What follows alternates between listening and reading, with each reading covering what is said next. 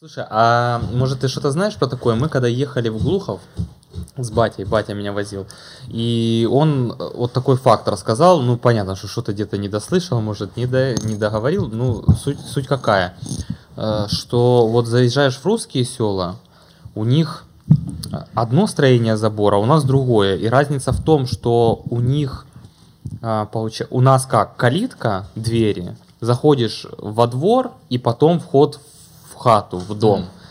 А у русских, типа, вот калитка сбоку, а И вход вхід- в дом сразу с дороги. Здорово. Э, Что-то слышал об этом, нет? М. Так, чув, ну не знаю більше про цю традицію, бо більшість будинків, що залишилось, це ну, там, кінець 19-го, початок 20-го століття, якщо старі, старі Мгм. так, в селах. Але на рахунок паркану, український традиційний, у нас не було такого паркану, знаєте, от забор, а було от перепліт а, з гілочок. Тобто це береться перепліт. Ага, Ну, типа пам'ят- как... так. ну, Він маленький, на- низенький, там десь, можливо, там, Такие ну, метр. стереотипные Так, э, так вот це эти робили так в Україні, глечики бо на них висели, дерево да? цінилося, і з нього робили якісь там вироби.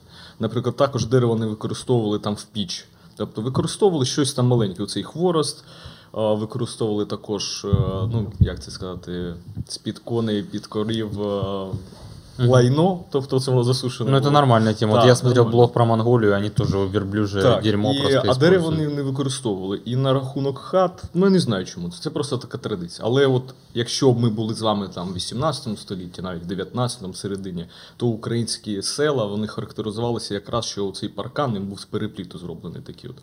А якщо в російських селах, то там був вже такий от забор, от іменно з дерева, такий добротний. там, от, так.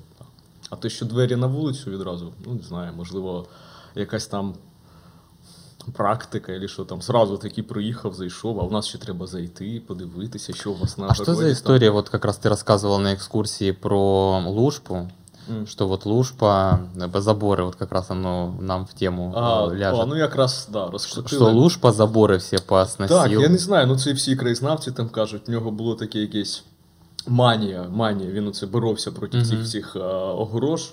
І, наприклад, огорожа, яка там була біля Олександрівської гімназії, там огорожа, яка була і біля Троїцької церкви, огорожі, які були і за радянський час також збудовані, там в 20-х роках на Петропавлівській, всі позносили. Я не пам'ятаю, чи за його час, але Воскресенський собор також мав такий е, цегляний мур, ну тобто кам'яний, так, і він теж був е, його знесли. Слушай, а вокруг Спасо-Преображенского собора не снесли, да? А, ну, якщо Там же подивитися, есть да, через я не пам'ятаю, як називається той провулок, якщо йти от до, те- ем, до Палацу дітей та юнацтва. И вот это Так, вниз ну, спуск, да? так, автентичний залишився. Там вот как раз такие крутые... Вот мне всегда с детства нравилось, там, получается, из кирпича выложены кресты. Так. Но оно выглядит прикольно. И оно такое вот еле-еле Так, якщо, стоит. якщо подивитися, там навіть такі ворота в'їзд, там, от, такого, як арка ціла, тобто ворота самі, тут такі двері, тут такі двері, що можна людині пройти. А что вообще известно истории про Лужпу? Ну, Я то есть не это- знаю, що Мені знаємо, Не изучал така этот давня вопрос? історія. А, це щоб недавня цікаво. історія. Ну він жив ось на академічному провулку. Там цей будинок один Да, є. да, да, да. Якраз да, там написано тут жив там Михайло Луш. Ну, это положительная пер- персона А, в жизни ну, дивіться, города. А, хтось, е, це дві версії є. Ну, не дві версії, дві категорії людей. Ті, хто е, люблять Радянський Союз і кажуть, що завдяки Радянському Союзу там Суми стали містом, власне, так, завдяки Лушпі були збудовані мікрорайони, театр, там ще щось, знаєте, там. е, Площа почала будуватися. Кажуть, що раніше в місті нічого не було. А завдяки Лушпі, от і Харківська вулиця почала забудовуватися. есть ощущение, вот чисто интуитивно, ничем не подтвержденное, что это наш Кернес Ну, тех времен. Можливо, але просто це була тенденція тоді в Радянському Союзі. Якщо подивитися на урбанізацію міст, то ну, там суми ще в 60-х роках було там 150 чи 160 тисяч населення. Да? І за 20 років майже 300 тисяч. Тобто людям десь треба жити. І от ми бачимо весь цей масив, забудова от на е, лівому березі. Тобто ці мікрорайони, всі це якраз уже почалось от, міркування бути ще за Лужкою. А як кажуть багато краєзнавців, ну він для нас е, такий от варвар. Взяв і зруйнував багато історичних будинків. Ну, наприклад, якщо можна навіть показати, О, серйозно? Вау, так, давайте ем, сразу Площа. Незалежності. Так, це була історична вулиця Миколаївська. Там церкву Миколаївську ще в 30-ті роки зруйнували, але там ще до 70-х років залишався старий будинок. А, Він був е, Його називали будинок Штейнера. Штайнера в нього було страхове товариство. І це французький неоренесанс. І там ще був грісполком довгий час. Під час окупації там було гестапо. І цей будинок взяли, отак от знесли. І потім А, ну те- этот дом был... э, посередині площі, скажімо так. От. Так. е, Вот Женя очень много рассказывал про Николаевскую церковь, там, где сейчас площадь независимости. И про то, как э, от этой, ну, от собора э, должна была идти дорога к этой церкви, а потом спуск э, к Троицкой улице, так. да, вот это должна быть такая полноценная, как бы, ансамбль зданий, а я сейчас вообще даже, ну, визуально не могу представить, Ну, как там на площади карту. находились какие-то здания. початку ХХ століття і можемо там показати. Да, тому що якраз оце під час служби ансамбль, от старий ансамбль міста, який ну, він зберігався довгий час, він був ну, зруйнований. Тобто оця площа незалежності, вона для нашого міста стала таким, вона взяла, відірвала якраз Троїцьку вулицю. Від центру. І зараз ти проходиш там постійно цей сквозняк, воно це дує, оці плити, там треба бути Но обережним. она отвратительная, объективно. Так, і ми бачимо Соборну вулицю Воскресенську, вона зовсім інакша. І оця величезна площа за цим готелем, вони просто ну, візуально воно вириває повністю з контексту. Якщо театральна площа ще знаєте, ну зараз після реконструкції вона ну, класна. Тобто є театр національний, так, тут ще залишилась земська управа, там цей музей. Зараз. музей, Так, там альтанка, музей, там, ну, оно да, как-то це да. ансамбль цілий. Але також там цілий квартал був. І вулиця Герасима Кондратєва історично називалася Лебедицькою. Ну, потім Кірова ж і назвали. Так, можна? Так, так, якщо ти підключився. Хоба. Фокус. Так, это что такое? А це будинок, який був на площі Незалежності до 70-х років. Тут Ну, був горісполком. Дима, Дима, вот давай, А, хорошо. будинок Штайн, французький неоренесанс. Ні, мається на увазі, як він е, відносно нинішньої площі. Да, він вот- був такой- просто дивіться, такой- Там, де ця клумба стоїть. Якщо Ага, ми ага. підійшли, це приблизно було б десь по центру площі, але ближче до клумби. І якщо б ми йшли б з вами прямиком з Соборної вулиці, то він до нас би стояв трішечки так, як би сказати, вправо був би Ага. так, отак. Важный вопрос. Э, Крыва хата Не уже было. построена или ее Дивіться, є, нет? є в фотографії, этот де момент? от ось дивіться, якраз є будівництво кривої хати, і от ми можемо побачити якраз, де був будинок. А, Йо-моє. Видно, так? Да. Ось крива хата і будівництво. Тобто вони зруйнували повністю вулицю. Ось іще радянський період. Бачите. Ви подивіться, Блін, да, яка от, красиво. французький неоренесанс, так називається. Якщо б зараз не було площі незалежності, не було б цієї обласної державної адміністрації, ми з вами могли б, знаєте, мати більше цього центру міста історичного.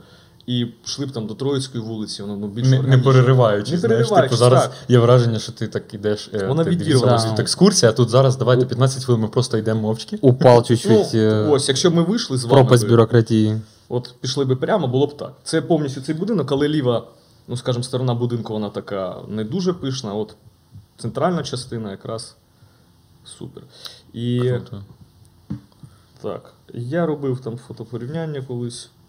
Ну, ось хтось зробив он, приблизно так. Ну, графіка не дуже сильна. Приблизно так було. А це от десь в 60-х роках.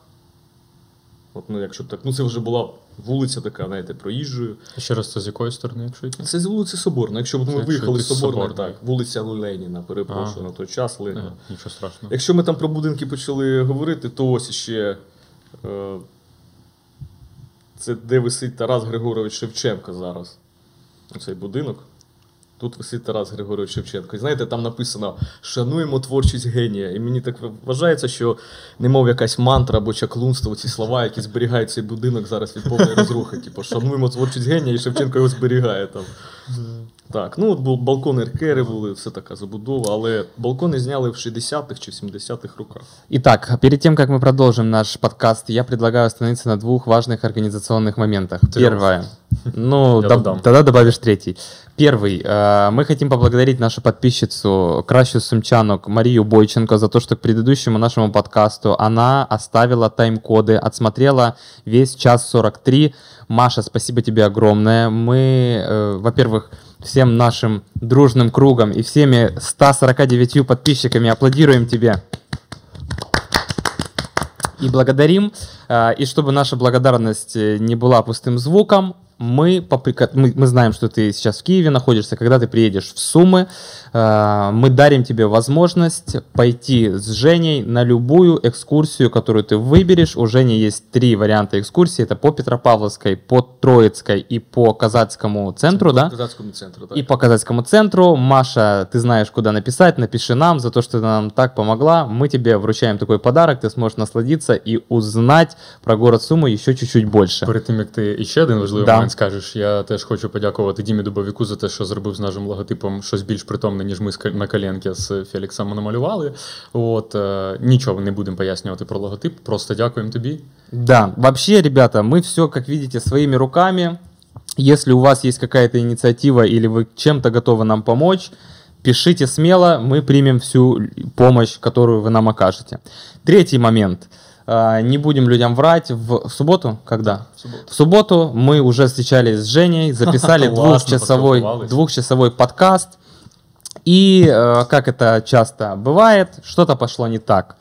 И этот подкаст мы не можем вам показать ввиду того, что там плохой звук. Поэтому сегодня в понедельник Ні, мы... можна зробити так. Patreon закритий, платна підписка і Да. там можемо- Захистов. можна Если показати. вы любите плохой звук, на- пока без Патреона, просто напишите нам за 5 долларов, мы готовы вам отдать 2 часа этого разговора. Воно якраз завантажено на FXNet, тому що ми історично надсилали всім звукарям, знайомим з проханням це Да. пофіксити. А, но Скинемо. разговор получился настолько прекрасным, что я благодарен Господу Богу, что все пошло не так, что все не записалось. И у нас сегодня есть и- еще одна возможность встретиться с Женей и поговорить про город Сумы. И мы хотим э, Жене сделать небольшой презент. Вау! Это, во- во-первых, кулек Дмитрия Гордона, а во-вторых, а- а- открывай, что там внутри. А, так сказать, мы у тебя чуть-чуть времени забрали, но мы тебе его и подарим. Очень приятное времяпрепровождение вместе с Гордон, зефиром. Зефір, ванільна. Я думав, це шоколадні яйця Гордона. чи Не-не-не, що еще в разработке, Вау, прошу не супер. спойлерить. І е, більш локальний е, презент, який. Да, но это так, это Да, просто можно под стол бонус, спрятать. а вот это основной подарок.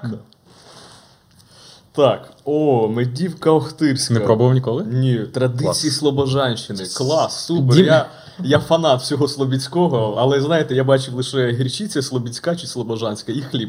Батон Слобідський, там ще Слобожанський називається. Мы когда думали, что подарить, Димка говорит, в кошике где-то вот запрятано есть ахты, ахтырское вино. Слухайте, а, а ще коли буде підказ, можна ж прийти? Конечно, Буде? Ти можеш пожалуйста. просто зараз десь шнурочок якийсь дьорнуть. Сейчас мы что-нибудь э, да, Мы застроимся организуем. втроем. Так вот, э, Димка говорит, что в кошике э, медовое вино запрятано, с- сложно будет найти. Пришел, реально очень сложно найти в кошике это вино. Спросил у трех продавцов, никто не Серьезно? знает. Еле-еле сам в углу каком-то там внизу на нижней полке нашел. Это важно не вино, а Медівка. медивка, да. Вот ахтырская Але воно медивка. медове вино теж називається. А, по-різному. ну, можемо сказати так, от медівка, і кажуть, що от ми читаємо там літописи ще з часів там Русі, і там кажуть, о, там е, Святослав якийсь там пішов на того Ярополка і забрав у нього 30 бочок медовухи. Але медовуха ще була раніше і зараз медівка вона робиться за іншою технологією.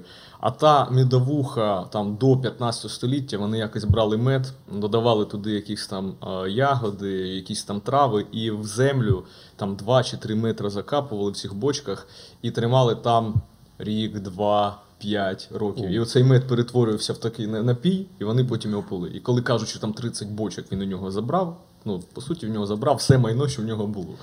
А какие взаимоотношения у города Сумы с алкогольной промышленностью? У нас же сахара было много, а там, где было много сахара, логично, что должен Ну, быть, э, должно быть производство алкоголя. А, По-перше, до цукру в нас традиційно вже були вироби з алкоголю. По-перше, це було вже за українцями тут закріплено як черкаський привілей. Тобто е, московський уряд називав козаків черкасами, і потім ця назва, тобто екзонім, це сама назва українців були русини. Називали їх черкасами, і там написано так: е, старочеркаські бикності, тобто старочеркаські, староукраїнські звичаї. І ем, курити горілку це був український звичай. Курити Як- Курити. Ну, курити, ну, гнати, палити. е, Так. Ну, це не куріння, вино курене, це, це дієслово таке. яке Курыты имеется в виду делать, не, не так. Так, і ем, Скажемо, ну, давай, можемо сказати, варити. Давайте будемо казати. Ні, ні, так класно звучить автентично. Курити. Ну, курити, Да. так. Е, і курили курити горілку, і за українцями це було, скажімо так, закріплено як привілея, бо вони сюди прийшли як переселенці, колонізатори. Что значит привилея? Не оподатковывалось Не, или не- что это имеется? в Дивіться, да, не, не оподатковувалось. Якщо в Московії московські крістіяни, кажу крістіяни, тому що не селяни, бо в них це йде, от якщо в Європі і в нас це йде від там, місця, де ти живеш, от там селяни, наприклад, або від е, того, чим ти займаєшся, то в Московії крістіяни це від якої віри, тобто йде крістіяни, тобто християни. Це просто така маса людей. Так, і там було заборонено крістянам курити горілку. Це було заборонено церквою православною у них там. А ми прийшли на територію так, Московського царства, але якраз на території Московського царства за нами була ця привілея, і на Слобожанщині майже кожен міг у себе вдома. Курити цю горілку і потім її продавати на експорт. І розумієте, яка це була така фішка в Московському царстві? Не можна московським крістіянам це робити, але ж робити на території Московського царства можна там, де є автономія. І ось якраз українська автономія Слобідська вона давала змогу приїжджати сюди і закупати от великим таким обсягом якраз горілку. Так. Це- І потім, потім, це також можемо взяти горілка і тютюн. Ви знаєте, де була перша тютюнова фабрика, плантація в Російській імперії? Ну так, В В теории? в теорії, так. Ну, в Російській імперії, от скажемо. Ну, до того нашим московським царством було пару років. Я ставлю. Я на просто Глухів, пытаюсь, я, твоя я, версія. я пытаюсь, Я, ну, ну, супер, вже глухі, а, десь уже поблизу я України. просто пытаюсь вспомнить какие-нибудь марки сигарет и от этого как-то оттолкнуться, что там история производства. Не знаю, вообще без понятия. Ну, на- в 1718 році у Петра І закінчився договір з британською компанією за постачання тютюну. І вони схотіли зробити в себе. Але традиції у Московії робити тютюн немає, і клімат не такий. І вирішили зробити в Охтирки. І завдяки Вау. також там полковій старшині, ну, козацькій старшині, вони зробили плантацію, цей тютюн з Америки привезли. І перша тютюнова фабрика була заснована в Охтирці, От тобто ми в Російській імперії. Да. Реабілітували Ахтирку після Да. першого. І, да, і Да, дивіться, от Охтирська медівка. Так що вже ці традиції, горілка, всі ці алкогольні напої, тютюн це українські традиції. І ще, коли козаки сюди прийшли, українські переселенці. Мгм. Ну, ви знаєте, от е, необачний Сагайдачний, так, що проміняв жінку на тютюн та люльку. Це ж е, історичний опис українців того часу. Наприклад, козак свого життя не уявляв без носогрійки. Це така маленька була люлька, якраз вона була зроблена там з фруктових дерев, там вишня або абрикоса. І українське суспільство давно вже якраз от палило. І коли прийшли сюди на територію, вони з собою принесли всі ці звичаї. А також в Московії церква називала багамірським зельєм. Оцей от якраз Богомерзким. Да, багамірське зелье, тобто оцей тютюн. Але московська еліта також уже входила в тренд.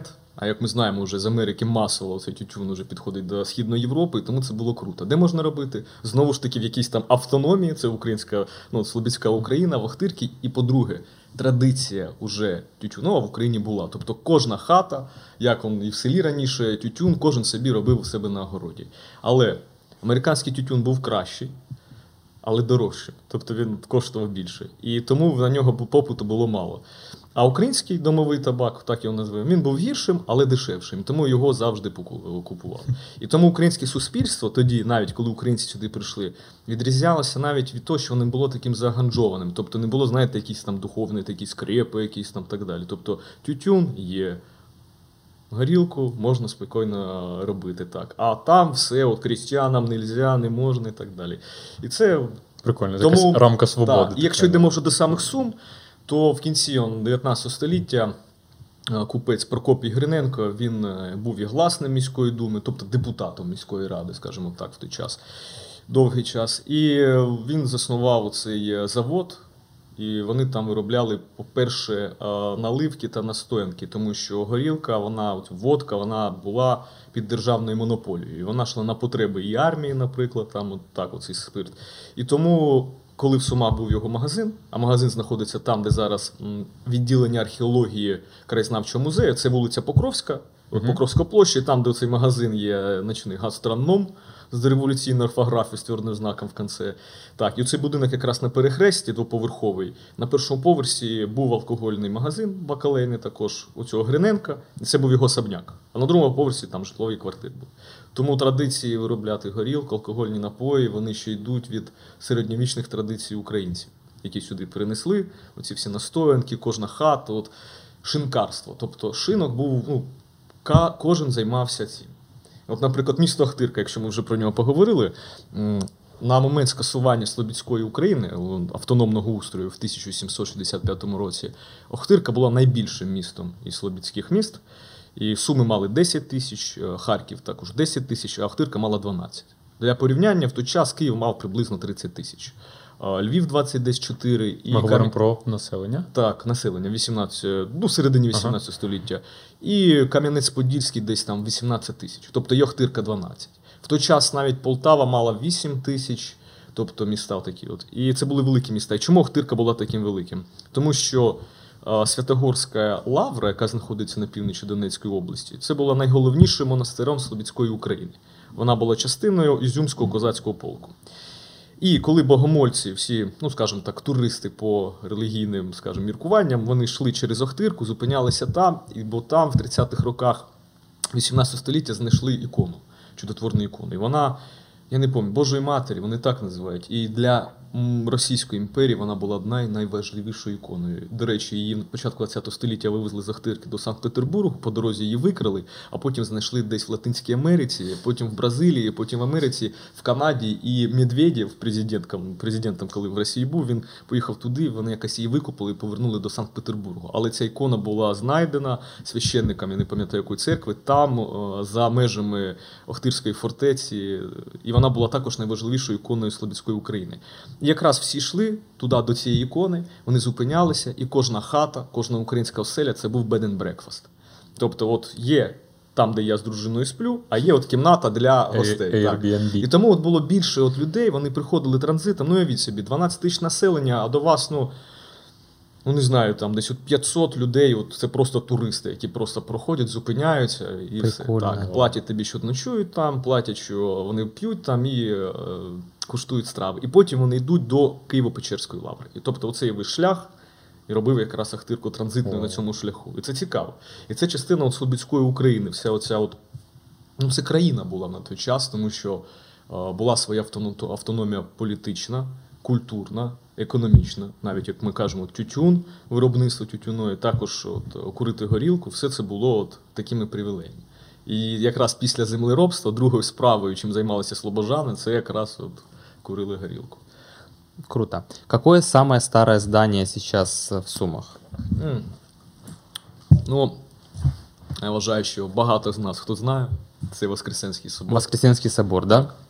Воскресенський собор. Вот прям физически буквально нет более старого А, здания. фізично, Какого-то е, там немає, дома нема. сельского. Ні, ні, не може бути сільського ніякого дому, тому що, по-перше, е, все робилося з дерева. Тобто наші е, будинки. Ну, якщо уявимо от 18 століття, та навіть середину 19, але більш 18, от Слобідська Україна, коли тут більше от було от українського такого духу, то якщо західноєвропейське місто виглядало, знаєте, кам'яні стіни, там готичні вежі, е, бастіони, то українське місто, от як Суми, це земляний вал насипаний, це дерев'яні стіни. А оселі це ну, саме місто, це як велике-велике село. Тобто від 10 тисяч людей. І це хати, ну, максимум двоповерхові, особливо коли робили козацька старшина, перший поверх цегляний, другий дерев'яний. Для чого? Тому що другий він тепліше. Дерево там ну, тепліше жити. Перший був для господарських потреб. І якщо ми з вами були в 18 столітті, ми бачили просто дерев'яні хати, ну, біленькі, помазані, тобто в українських традиціях оці сади, садочки були.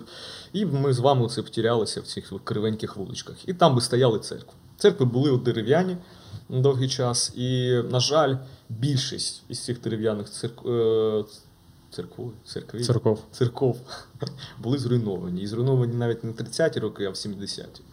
Так, і також 70-е какого века? 20 століття, минулого століття. Так. Вот прям уже вот когда- Так, так, так. І от є Стефан Таранушенко, це був дослідник якраз сакральної архітектури, він народився в місті Лебедині.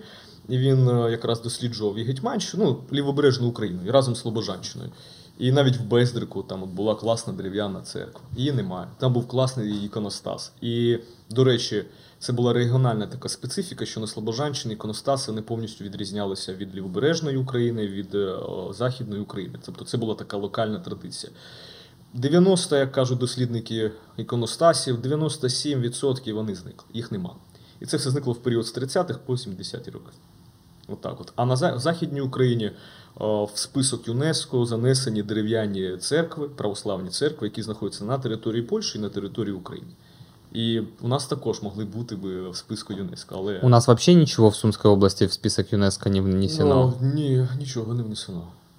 В список ЮНЕСКО не знаю. У нас взагалі в Україні 9 чи 11 об'єктів в списку ЮНЕСКо. Першим, що внесли, і це реально так символічно, це е, Софію Київську, собор, який, от, ну, розумієте, це 11 століття. Тобто йому скоро буде тисячу років. Ну, хтось вже святкуває йому тисячу років, бо кажуть, там 1011-му він е, був ну, почати будівництво, а можливо навіть завершене. Кажуть, що Ярослав Мудрий його почав будувати, а хтось каже, що його батько почав будувати Володимир Великий. Тобто від собі, це там, де Київська держава була однією з найпотужніших в тогочасній Європі, не просто в східній, а в Європі. Той час, коли навіть в Празі не було ніякого кам'яного собору, в Будапешті не було, Будапешта навіть як столиці тоді ще не було. Ем, Там, де е, забув Гнєзно, так, це перша столиця Польщі, там також не було нічого кам'яного. І тут, на сході Європи, в Києві будується Софійський собор. Вже була десятинна церква. І до нас це дійшло Кажуть, о, було перебудовано. Ну, хейтери там особливо.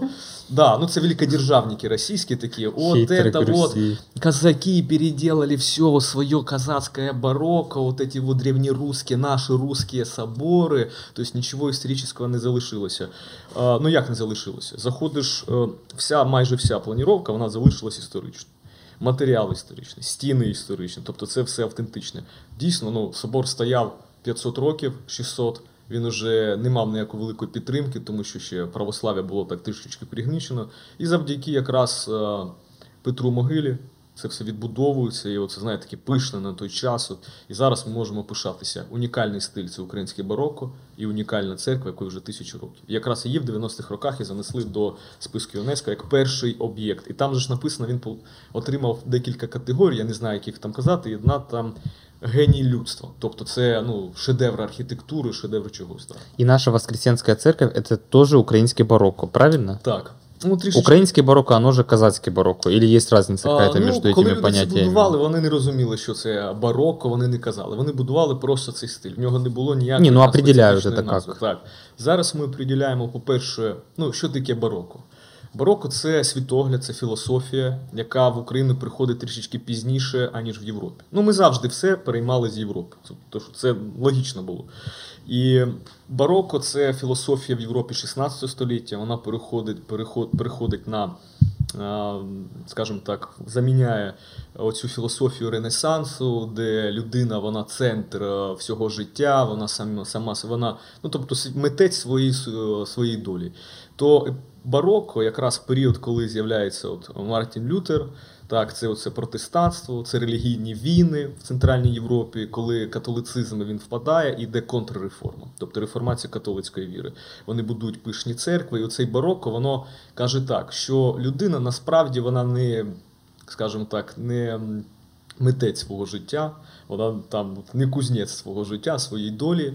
І є щось таке трагічне. І якраз барокко в Україні воно повстає. От воно вже було в першій половині 17 століття, але більше якраз під час от Козаччини, от Хмельниччини. І якраз оцей світогляд бароко, що людина не є центром, що доля у людини важка, але також вона й оспіє там героїчний якийсь епос. І якщо ми от, ну, всі пісні українські народні, да, там, вони якісь такі, знаєте, ой, чи то кінь стоїть, все так якось тяне. А з другої сторони, вони й веселі. І тобто є такий свідогляд, що ми дивимося на життя, що воно коротке, що цінність людська, вона така от, але з іншої сторони, ми йдемо проти цієї категорії, скажімо так, розуміння, і будуємо ось такі от храми. І якраз, ну, насправді це так. І от якраз храм це було показано, що всі верстви суспільства, бо якраз храм об'єднував все суспільство, бо, перед Богом ви всі однакові. Козацька ти старшина чи просто посполіт.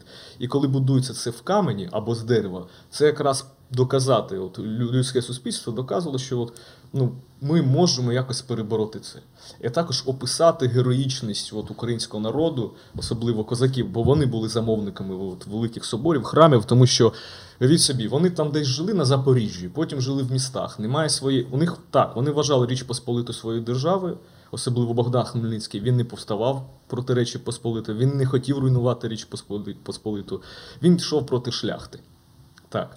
Бо козаки хотіли свою землю, хотіли правити на своїх землях, а шляхта це не давала, бо шахта була Да, меня всегда, меня всегда в школе удивляло, что Так. они подписывали кучу договоров, и ни в одном из этих Так. договоров не было И- прописано, что мы хотим, типа, суверенитет, отделиться. Ні, не Там всегда було. на каких-то, Хмельницькі, вони хотіли на каких-то условиях Так. договориться. реформувати. А шляхта була дуже, знаєте, гонориста. Тобто, як так, якісь ніщеброди козаки нешляхетного походження мають зброю, лише шляхта може носити зброю. І тут якісь ніщеброди хочуть також керувати країною.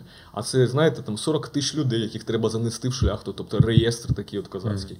І тому вони от не прийняли. Король приймав це, але Сейм, шляхта, вони мали більше впливу. І потім, коли вже зрозуміли, що неможливо, Хмельницький якраз і дивиться на Московію, дивиться на Османську імперію. Тому що в той час Козаччина, оце все, оце держава, яка повстала, Гетьманщина, ну офіційно військо Запорозьке воно називалося, бо воно підкреслювало панівний стан, тобто козаків, тобто військо Запорозьке. І що? Річ Посполита, Московія, Османська імперія це найпотужніші держави Східної Європи. Тобто і тут Гетьманщина, яка швиденько організовується, все робить сильно, найпотужніше військове формування, але бракувало кінноти. І тому завжди з татарами об'єднувалися, щоб бити разом. І навіть венеціанці, коли приїжджали до Хмельницького, вони ж хотіли і Хмельницького, і кримського хана повернути на свою сторону, воювати проти Османської імперії.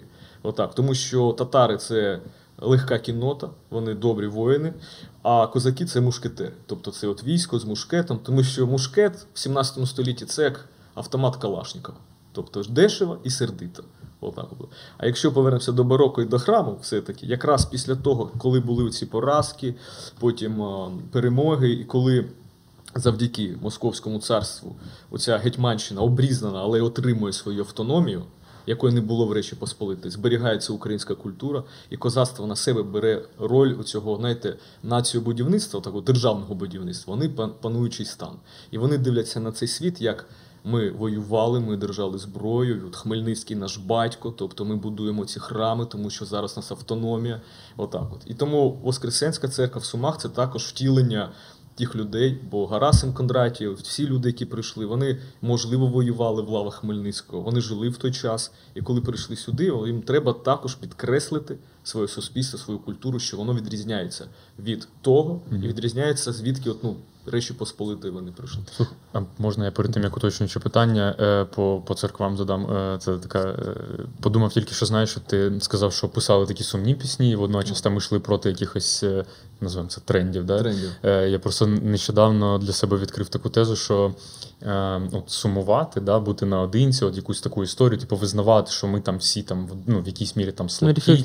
да? Це така розкіш, е, яка от е, досі люди не можуть цього ну, там, відчути в собі, да, там, знайти можливість от, ну, визнати. Ну да, от у мене там типу, такий настрій, я сьогодні там грущу, плачу там, і так далі.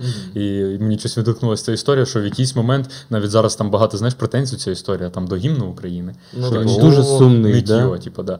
І такі, ну от да, от така от була історія. Отак от люди визнавали цю, якби, цей момент, дозволяли собі десь погрустіть. Типу, знаєш, Так. це ж нормально. Ці емоційні Нормально. качелі постійно має бути відновлення, Так. а не бути там, ей, да, ми постійно шабля і там. Ну, козаки це ж не емо. Розумієте? Вони сумували, а потім воювали. І воювали вони нормально. Тобто, так. На контрасті, бо На давали контрасті. собі Так, можливість. Це ж, е, да, тому що, прикольно. ну дивіться, це той час, коли людське життя не мало цінності великої. Якщо в епоху Ренесансу, після середньовіччя, особливо після оцієї чуми, так, і в 14 столітті заходиться в Італії, от якраз заражається, е, заражається, е, починається цей світогляд, що людина повинна бути, знаєте, от центром всього життя, тобто не просто там от молитися Богу, виконувати накази там короля, свого там сюзерена. От. І, а потім приходять релігійні війни, оця розруха, і людське життя вже не таке цінне. Ти міг вмерти не просто от тому, що там захворів, ти міг вмерти, тому що тебе просто могли вбити. Так. А Козаччина, це 48-й рік, це ж починається потім період руїни, як ми знаємо в історії, і до 70-х років до Мазепи, можемо сказати. Тобто це період воїн. Завжди якась війна, щось проходить, гетьман на гетьмана. Він там приїхав. Це ж ігра престолів, це навіть більше, ніж ігра престолів. Он Дем'ян Многогрішний і, а, і это, Дорошенко був. Ты круто рассказывал, что Кондратьев мог стать когда-то, да, Ну, да, Кондратів, гетьманом. Да, да. Ну це ж розповідають, ну, в Сумах же ж ми не вчимо сумську історію. Я просто этого не знал. Я Да. впервые это от И- тебя услышал, что он претендовал на гетьманскую булаву. Ну, це дивіться. Я там, по-перше, я почув це від е, нашого е, краєзнавця сумського Олега Корнієнко. Він якраз у ці часи козацькі, сумські, це от просто величезне джерело. От якщо хочете щось знати про сумське козацтво, про сумський козацький полк, це от треба в нього читати. А потім от є інші історики. Колись я читав там про Слобідську Україну і читав про м, Слобідську, тобто козацьку старшину, як вона себе відчувала, які в неї були погляди. І там було написано, це історик Маслійчук, да, він з Харкова. Він описував, що от у сумського полковника також е, перший же його от, е, сімейний герб, тобто його власний герб. Кондратів, правильно? Кондратів, Герасима Кондратів. Це дві скрещені булави. Ну, у козацьких полковників була не булава, був пернач. Пернач це така булава, яка в вигляді зірки, тобто не повністю такий моноліт, як шарик, такий, да, от, от, як це. Тобто це був такий пернач, тобто він як пір'ями так от зроблений, пластинами. А в нього дві булави. І це що? Це каже його да? амбіції, так, амбіції мати гетьманський стіл, тобто гетьманську булаву. Тобто. І є, що Дем'ян Многогрішний, який став гетьманом в 60-х роках 17 століття, він скаржився московському царю, що от е, сумський полковник, так і так, е, пише свої там універсали до полковника Миргородська, там Лубенського, Ніжинського чи якого, щоб не слухали Дем'яна Многогрішного. От. Ну, там ще так чудово пишеться, от стилистика, типа я этого не хотів, ну мене ж обрали. Тобто ну, для мене це ярмо, але мене обрали. І якщо не помиляюсь, його ж Раб на галерах. його Дорошенко в Гадячі, вони в Гадячі зустрічалися. Дем'ян Sorry, sorry, кожен із нас атаман, оця історія. Да, да. Да, да. Ну, як там було два отамани і козак, якісь там ну, є такі прислів'я, що там, да, Мгм. кожен козак, що то за козак, що не хоче бути там гетьманом, Да. типу в такому. Ну, понятно, да. Это вообще очень стандартная для нашего менталитета Або кожен история, да? другий, да? по, Я по два каждый, атамана. каждый раз, наприклад. когда я читал вот этот, э, и- ну, читал параграфы в учебнике по истории про руину и про период братов-бывчих у всех виен, Ну да. типа после там Ярослава Мудрого, я такой, ну вот это же А, ну вообще це- все, что сейчас происходит, абсолютно идентичная история, вона все не- циклично. Так, все циклічно. Ну, якщо ми підемо ще туди, до Ярослава Мудрого, е, історики там кажуть, що у нас от. Чому взагалі Київська держава, кажемо Київська держава, тому що Київ був імперським центром в Східній Європі. І коли там є такі розуміння, кажуть, що тоді був один народ, він потім розійшовся, і утворилися білоруси, росіяни і українці. Тобто, ну це міф. Міф того, що вже не утворилося нічого. Те, що об'єднувало всі ці плем'я, які там були, наприклад, там е, поляни, сіверяни, там деревляни, там в'ятичі, лютичі, там були словени, наприклад, об'єднувала лише династія Рюриковичів. Це був рід. І він правив, він вважався панівним. І кожна оця от об'єкт, там кожні маленькі якісь князі, місцеві от, там еліта, розумієте, вони ж приїжджають. От приїжджає син там Володимира Великого, приїжджає до якихось там в'ятичів, він ж приїжджає з дружиною, от зі зброєю, і каже, так і так, треба платити дань. Не платите, ми вам. Це рекет був, тобто це бандитизм, це середньовіччя. Вони приїжджають, не можете, добре, ми вас захищаємо. Ну, якщо хтось нападе, ми приїдемо, дамо їм Ну, відсіч, так. І розумієте, не було бюрократичного апарату, не було цього державного апарату, і князь виїжджав або його сини виїжджали і по всій цій країні величезній. Вони повинні були їздити по цим всім головним осередкам і кожним, з кожним там вожаком, наприклад, якогось плем'я, випивати, одружуватись, тобто під'їхати, порозмовляти. Нетворкинг такой Хто средневековый, відчуває, да? Так, хто відчуває Тімбілдинг. себе сильним, наприклад, дати показати, що приїхали там з дружиною, якщо вони проти платити дані, то отак. І потім, коли вже Ярослав, ні, Ярослав Мудрий, так, він ввів такий принцип. ем, На він- карточку скидывать, Ле- лесь- чтобы никто не Да, ездил. да, ну, не було, ще не було. І Е, Потім, от якщо в Європі був е, династичний принцип, е, як там, престолонасліддя, тобто Мгм. от, я король, в мене є первенець, цей первенець, син, він буде королем. Якщо немає сина, для держави проблема, тому що влада йде від Бога, тобто все від Бога повинно бути. Потім якісь там війни, якщо А типа мене не, женщина, не вона може, може да? бути як регент, тобто стояти до того, як от Анна Київська, наприклад. Ну, я поняв, да, пока не, Вона- не стане совершеннолетним так, так. Що трапилося на Русі? Величезна держава, величезний конгломерат усіх плем, тобто не лише слов'янських, а були там чудь, меря, оці угорські племена, фінно-угорські, тобто інша мова, інша релігія. Треба всіх якось держати. І це все тримала християнська релігія, яку впровадив Володимир Великий, і тримала сильна оця влада Києва. І Київ був найпотужнішим, бо це був економічний центр, по-перше. Оця велика магістраль, оце по Дніпру до півночі, це ж там скільки було бабла, розумієте? Це в Києві ти сидиш і ти все контролюєш. А зі сходу на захід контролюєш ти як поток срібла. Тобто тому і Київ в цей період був найпотужнішою державою. І коли він впровадив таку річ, у нього було багато синів, і кожному ж треба дати якийсь кусочок цього пирога. І він зробив так, що старший син буде в Києві. Молодший там буде в Новгороді, наприклад, третій там в Переяславі, в Чернігові. І коли помре старший, то молодший там середній сяде в Києві, а той з Переяслава чи з И Чернігова он прийде в Новгород. спровоцировал Вот так. мотивацию, Так. чтобы умирал самый Ну, старший розумієш, сын, що да? якщо я середній, наприклад, е, сижу там в Новгороді, і якщо пом- не помирає, а сидить там довго, і якщо я помер іще на престолі у Переяславі чи в Чернігові, не дійшов до Києва, то мої сини вони ліквідуються повністю. Бо після мене йде мій молодший брат. А куди йти моєму сину? Ну, от, тому він таку заклав деяку бомбу, яка от спровокувала потім цю річ. А что в этот момент было на территории вот Сум? Тут было какое-то село, поселение, какие-то Е, племена? Ну, до, м, до татарської монголо, монгольської навали кажуть, що в нас було тут городище, м, його називають Ліпецьке городище. Це воно знаходилося там, де Тополя, ну, Тополянський Мгм. пляж, там десь на Височині, десь там знайшли якраз залишки від часів Русі. І що воно було зруйноване якраз е, під час от монгольської навали. Також кажуть, на Барановці, десь там, в тому, де ліс, там е, біля річки також знайшли там залишки, кажуть, там також було поселення. Тобто тут жили вже люди за часів Русі, але це було також порубіжжя. Ну, какого-то центра прям тут Ні, э, великого центру не було. Ну, не могло бути. Це, якщо це було поселення, ну це максимум було, ну, може, 500 людей, там до тисячі.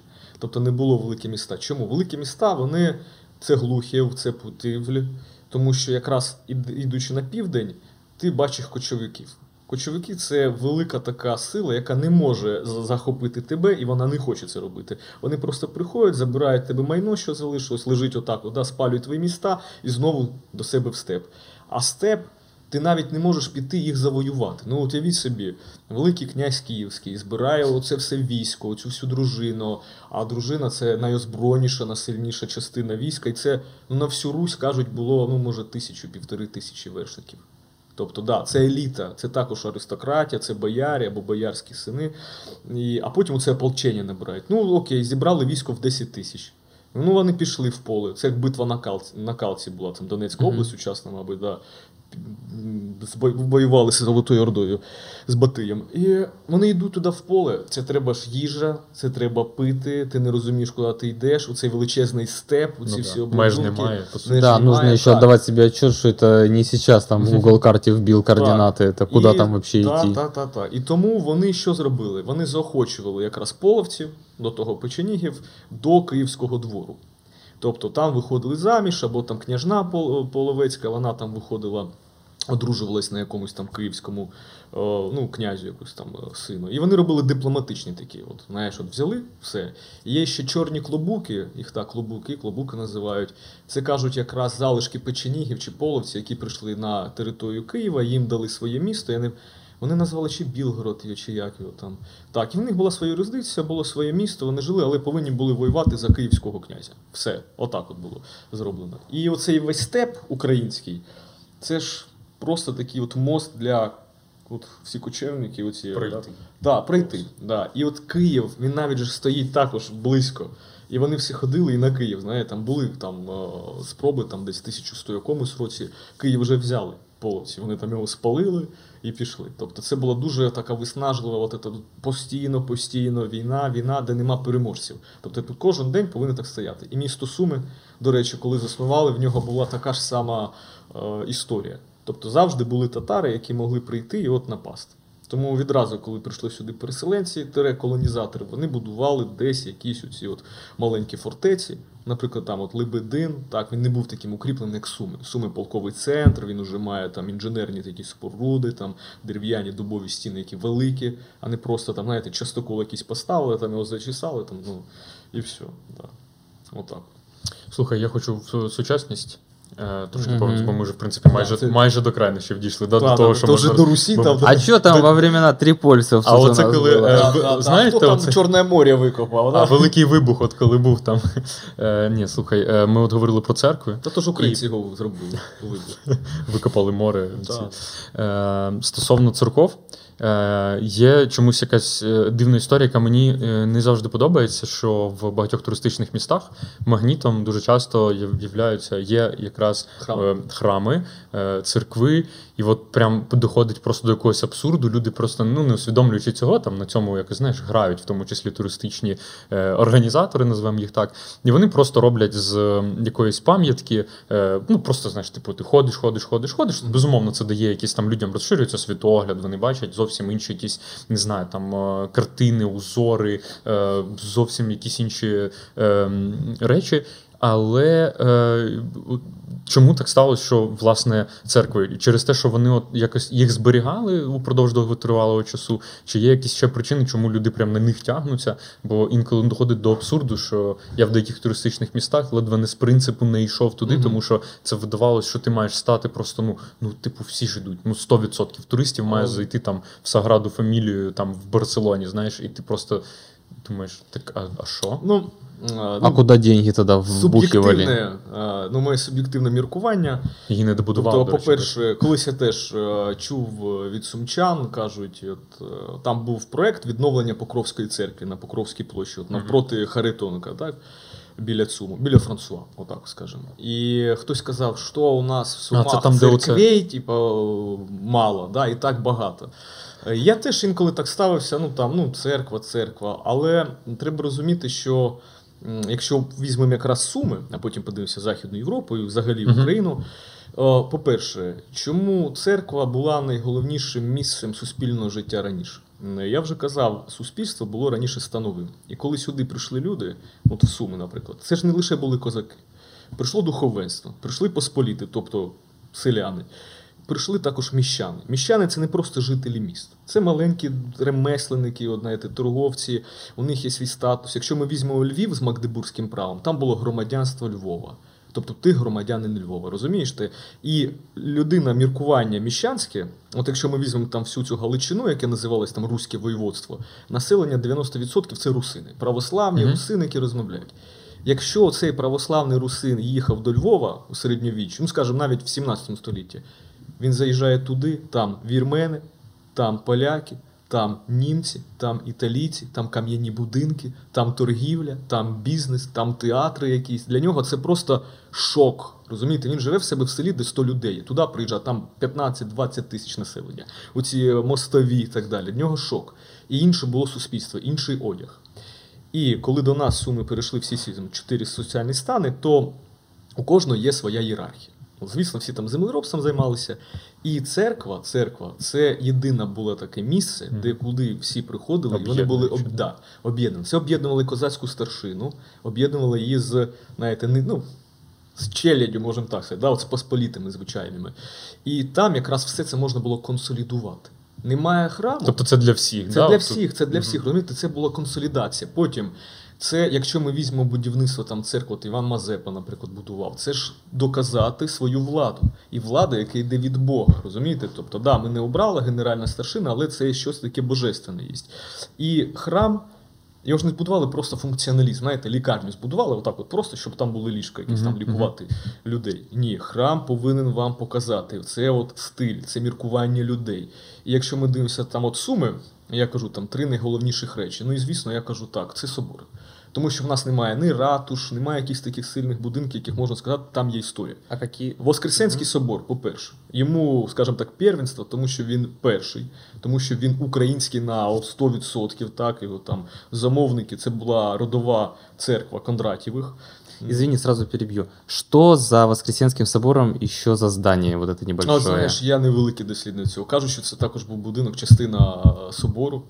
Так, Ни і він- колокольня, ничего, это... А що? Ні. Ні, Там ні, є ні. будинок, одноповерховий є будинок, і Ні, дзвіниця. ні. А що ти кажеш? О, Я имею в виду, Панельки м- там можете есть. открыть кто-нибудь? Я не про здание, я конкретно Не про знаю. Воскресенский, со- Воскресенский собор. Вот он есть, Ага. и сразу за ним тоже с небольшим... звездница? Это А, дзвіниця. Звездница, Так, все. дзвіниця. Вот ну, я можемо это имел в повернутися виду. потім до неї, бо вона є іс- історія там інша. І Воскресенська церква. Ми бачимо, це триглава церква, вона немов тризуб стоїть. Так, такого не побачите ніде в світі, навіть не всій Україні, навіть там Гетьманщина не такі храми будувала. Тобто, це от є наша регіональна така специфіка. Це відразу okay. де каже, Слобідське місто. Все. Якщо поїхали до Лебедина, там, на жаль, зруйнували ем, Успенську церкву, чи да, Успенська вона називалась. Вона також була триглава і дуже була схожа на Воскресенську. Немає тої церкви, немає Слобідського українського обличчя Лебедина. Потім дивимося Спасо-Преображенський собор. Інакший стиль, він уже і кінця 18 століття, і кінця 19 століття, оця дзвіниця, ці купола, ці скульптури, він оригінальний. І дивимося И Троїцький- самая главная особенность, ты говорил, что это единственный в мире или в Да, Украине да. собор скульптуры, с да? скульптурами. Знаєте, я е, завжди все ставлю от, е, під питання. Мені там, ну, я читав також єдиний православний храм зі скульптурами. У мене таке, та ні, брехня, не може бути. Я- А мы можем показать Якісь сейчас? ще Мало ли можна кто-то знайти. не обращал на это внимания. Якісь ще можна знайти. І потім, е, коли читаєш, дивишся, немає. Ну от нема. Нема. Якщо, можливо, десь і є, не такого значення. Тобто, а це собор такий класний. От. Потім Троїцький собор. І якщо ви дивитесь, це різні стилі. Троїцький собор будувався інакше. І коли ти приїжджаєш до когось в місто, от, ну в Суми, це три речі, які оригінальні, які мають от такий вигляд, які ну там навіть інтер'єр інший. А потім, якщо цивільна забудова, ну в нас цивільна забудова це кінець 19-го, початок 20-го століття. Тобто, розумієте, якщо е, Воскресенський собор має 300 років історії, то там Земська управа, де краєзнавчий музей, вона має от, ну, 100, трішечки там більше. Та, вона чудова, це клас, але для європейця, наприклад, Західної Європи, який там живе, приїде, він ну, не побачить нічого оригінального. Це така ж сама архітектура, як і там. І чому в Європі також кудись ми їдемо? Ну, ми можемо. Дві речі є. Це залишить від історії міст. Е, Якщо в Бельгії, наприклад, бути, або там в німецьких містах, е, окрім храмів, там соборів центральних, ратуш, ну, магістрат, якісь там от, е, органи місцевого самоврядування чи середньовіччя йдуть, вони будувалися не гірше, аніж за собори. І в Брюге, в Генті, там от ратуші, вони з такою величезною такою дзвіницею, вежею, вони більше навіть аж деякі собори. Чому? Щоб показати, що тут світська влада, де немає імператора, де немає ніякого короля, тут сильне це суспільство, міське суспільство. Та? І вони всі там мають оце все громадянство, і вони доказують всім, що от дивіться, яка у нас от ратуша, назвемо її так, що вона от стоїть. Але собор завжди був центром суспільного життя. Блін, така насправді проста відповідь на моє, от зараз вже чую, наскільки воно було ну не те, що тупим, а примітивним Мгм. питанням, да, чому так наївно ти запитуєш, ну чого всі туди пруться? Насправді така банальна відповідь просто від того, що ми зараз маємо різне ставлення до інституту церкви. Мгм. І там е, я пам'ятаю, колись ти просто якусь для мене шок історію якусь описував, коли ти там е, вирішив поекспериментувати з свічкою. Пам'ятаєш? Ти колись десь давно-давно писав історію про те, що ти не пожертвував на храм, як цього просила якась жіночка, по-моєму, Спаса Преображенськом, Так, і і вона за тобою буквально вийняла ці свічки, просто потушила і поклала. Чи я з кимось плутав? нет, у меня была такая история, действительно, в Спасо-Преображенском соборе я поставил свечку, а, и подошел такой мужик, он постоянно там ходит, Ага. я его часто замечаю, я просто хожу в Спасо-Преображенский собор периодически, мне очень там красиво внутри. Ну, То есть мне, мне красивее, чем в Троицком соборе, например. И у меня, получается, с детства привычка, бабушка там всегда меня водила к Иоанну Крестителю, или как-то так его зовут, там ставить э, свечку. Я поставил, подошел этот мужик, он говорит, э, пожертвуйте там на храм или что-то куда-то пожертвуйте. Мгм. Я отказался и отошел, смотрю, он вынимает мою свечку, тушит. И вот в чем была там самая соль истории. Он тушит, выкидывает, и потом проходит батюшка, и они с батюшкой здороваются, целуются и продолжают общаться. И Вот. вот что меня поразило, что это человек, приближенный к церкви, я его потом часто видел, и вот такой гадостью он занимался. Це просто одна із індикаторних історій, яка от формує, Ну, так. знаєш, у, у молоді у, ну, критичне мислення, як би там не було розвивається, хоч у нас є і претензії, в принципі, до якихось от, речей. І що- в якийсь момент Ага. виникає е, у людей от ставлення, що типу, ну, церква це щось, до чого я не хочу мати відношення, але в якийсь момент ти бачиш, що все одно от, е, у людей є тяга до цього, і Ну, зараз. тут даже не про тягу. Тут вопрос в том, что в тот момент, э, там, когда строились эти церкви, да. очевидно, что церковь была очень важной составляющей общественной жизни. Это было одно из самых обеспеченных мест в любом случае. И понятное дело, что ну а где еще будут строиться дорогие красивые При храмі ще здания? були Мгм. Тобто так. Ой, я був, до речі, в І- Британії е, років 5-6 тому, і нам там деякі церкви показували. Ну, вони вже говорять, що молоді вже не так сильно якби е, звертає увагу на ці всі речі, і у них е, куточок відведений коротше, з фліпчартом, пуфіки Такий open space в межах ну- церкви, де можна прийти, якісь не обов'язково, причому максимально наближені Ну, до вона релігії. повинна Просто... бути сучасна. Ну а почему нет? Вот Тут как у, у користування, Птушкина, да. он Норвегию снимал и показывал эти церкви скандинавские, Мгм. которые вообще построены вне канонов Як современных. концерт, концерт-холи. Ну да, ну так а почему нет? Ну, ну Так. это так, А, отдельный є скульптури якраз на. Угу, угу. Так, от Так, ми як можемо вертикально, побачити. правда. Так, от бачите, це скульптури євангелістів Зверху, На- куранти. на- нам в детстве, мы когда ходили на И- экскурсию, нам всегда рассказывали, что Зараз. во время советских, э, ну, в советские времена, э, те люди, которые управляли этой церковью, врали кагибистам, что это Ярослав Мудрый и Владимир Великий. Типа для того, чтобы эти Ну да. скульптуры не снесли. Ну, это такая миф-байка. Не знаю, насколько это правда. Я думаю, навряд ли кагибисты настолько отсталые, что они не отдупляли, кто это на самом деле там изображен.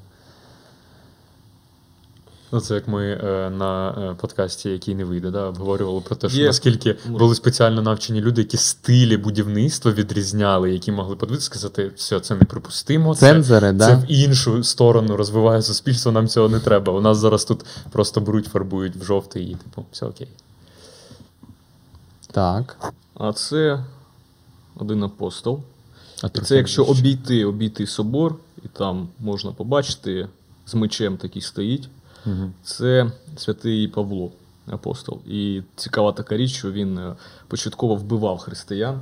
Він був поборником християнства, але потім там трапилось, він побачив велике світло, і там, немов голос Ісуса, сказав: Ну там, що ти робиш? Він там покаявся і потім став захисником християн. О. Да, його зображають з мечем. І цікава річ, що ну, в православній архітектурі скульптура, оці об'ємні фігури, вони не те, що заборонені, нема такого указу, але традиція ще середньовіччя пішла, що ну, не полюбляють, не в тренді, скажімо Но так. это все равно какая-то как и идолы, да? Вот Ну они да, воспринимают, да, что это да, идолопоклонничество. да, да. Але ікони, это- на ікони моляться і вони є. Тобто це, знаєте, якась е, ну просто примітивізм, можна Ну сказати. вот про Троицкий собор много говорили, что построил Шо- Шольц, да, архитектора звали? да, да, да, що А, а кто построил Спасо-Преображенский собор? Кто А, архитектор? Михайло Ловцов. Это что за бэкграунд А, у этого архитектора? Так, я не знаю його повністю історію, чи харківський він архітектор, а, чи з- де він там народився, але він був достатньо популярним в той час. і Він нам подарував от проект е, Спасо-Преображенського собору, тобто його перебудову в кінці 19 століття, оця дзвіниця. І також е, в Харкові є е, Благовіщенський собор, це також його робота. Тобто цей великий, масивний, от в неовізантійсь- в неовізантійському стилі.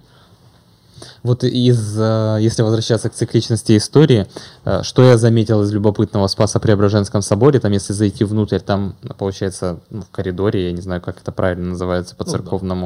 э, висит табличка на каком-то таком- Революционная Д- орфография. дори- дори- Дореволюционный там те- э, Текст. текст, дореволюционный текст, дореволюционный, получается, язык, что, мол, мы благодарны Суханову. Дмитрію, Дмитрію Суханову. Суханову за то, что вот он там реконструировал Мгм. или построил этот собор, и рядом висит табличка уже свежая, там, 2000-х годов, мы благодарны губернатору там, Епифанову, я не знаю, или кому-то еще за то, что тоже он там отреконструировал этот собор. Я думаю, вот года, да, проходят, и- Ну да, а, дивіться. а- а система та же самая, что вот есть богатый человек, который донатит Отмолит. кэш, чтобы отстроили это здание, благодарственное письмо ему, 200 років пройде, і це реально буде так. Ми будемо читати там: о, перебудував Дмитро Суханов, він там був старостою, дав скільки грошей. А потім буде Єпіфанов, теж скаже, там буде вписано.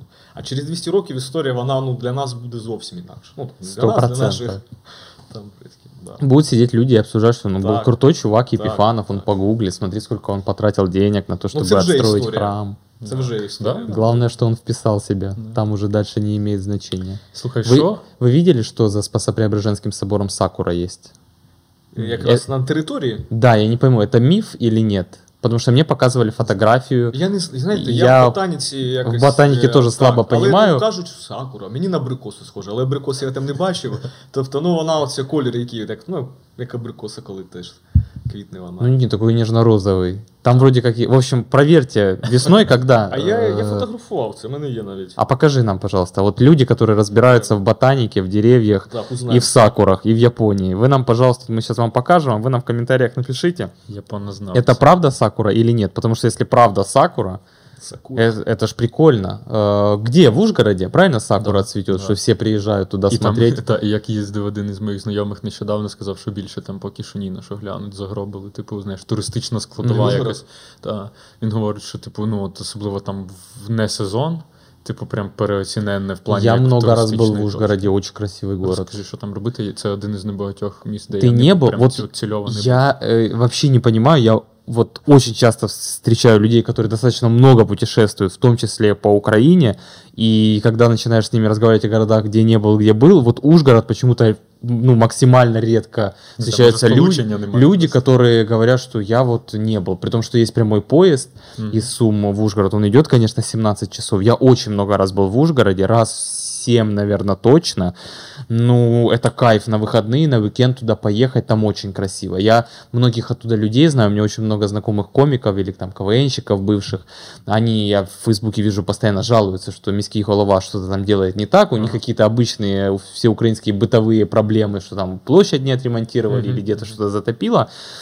Но из того, что я видел, ну, кайфово. Там очень красиво. Класс, класс. Ну, там свой вайб, там вот они говорят на своем языке. Во-первых, они все русскоязычные, там очень мало встретишь людей, которые говорят на украинском. Там либо на вот этой смеси венгерского Запомните и там, всего да. остального, либо на русском. Там всегда голосовали за партию регионов Если мы сейчас посмотрим какую-то инфографику, типа как голосует Западная Украина, там вся Западная Украина Да, вот да. какого-то одного цвета, типа там Ну, а голосуется... Ужгород, Закарпаття. Да, а Там Ужгород, їх вот, історія інакша. у них же оттуда этот Шуфрич э, и Бабалога из Мукачева. Так. То есть там абсолютно другой мир, Так, там э, очень я красиво. Ботаніка. Зараз ботаніка. Так, це відео буде.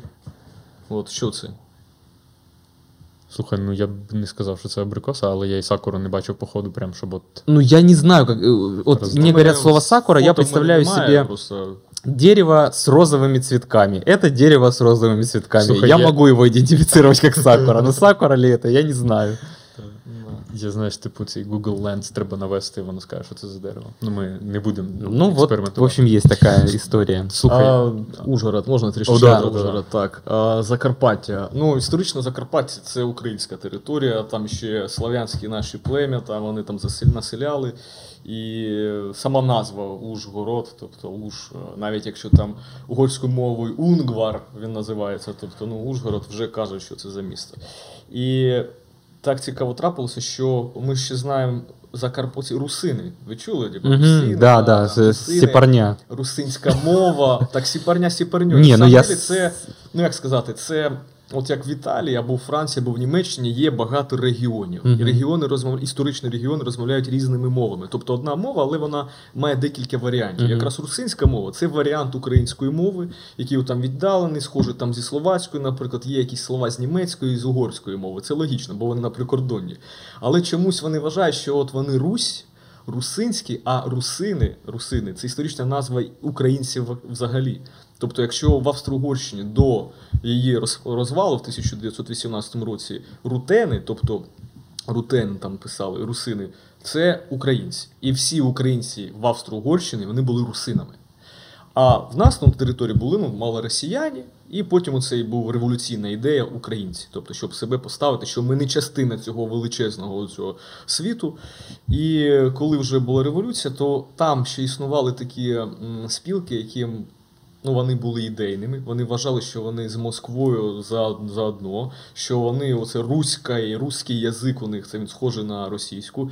І як і зараз, там Путін там башляє там і європейським партіям, і деяким українським, то там також з Москви, з Санкт-Петербургу грошенята давали, і це був противага така Західній Україні взагалі, що дивіться на Закарпатті. Вони Неоднородно, живуть. да. Да, неоднородно. Але вони також була оця ідея. Ну вона була достатньо популярна, але ж треба сказати, що були і власне проукраїнські, а не оце прорусські.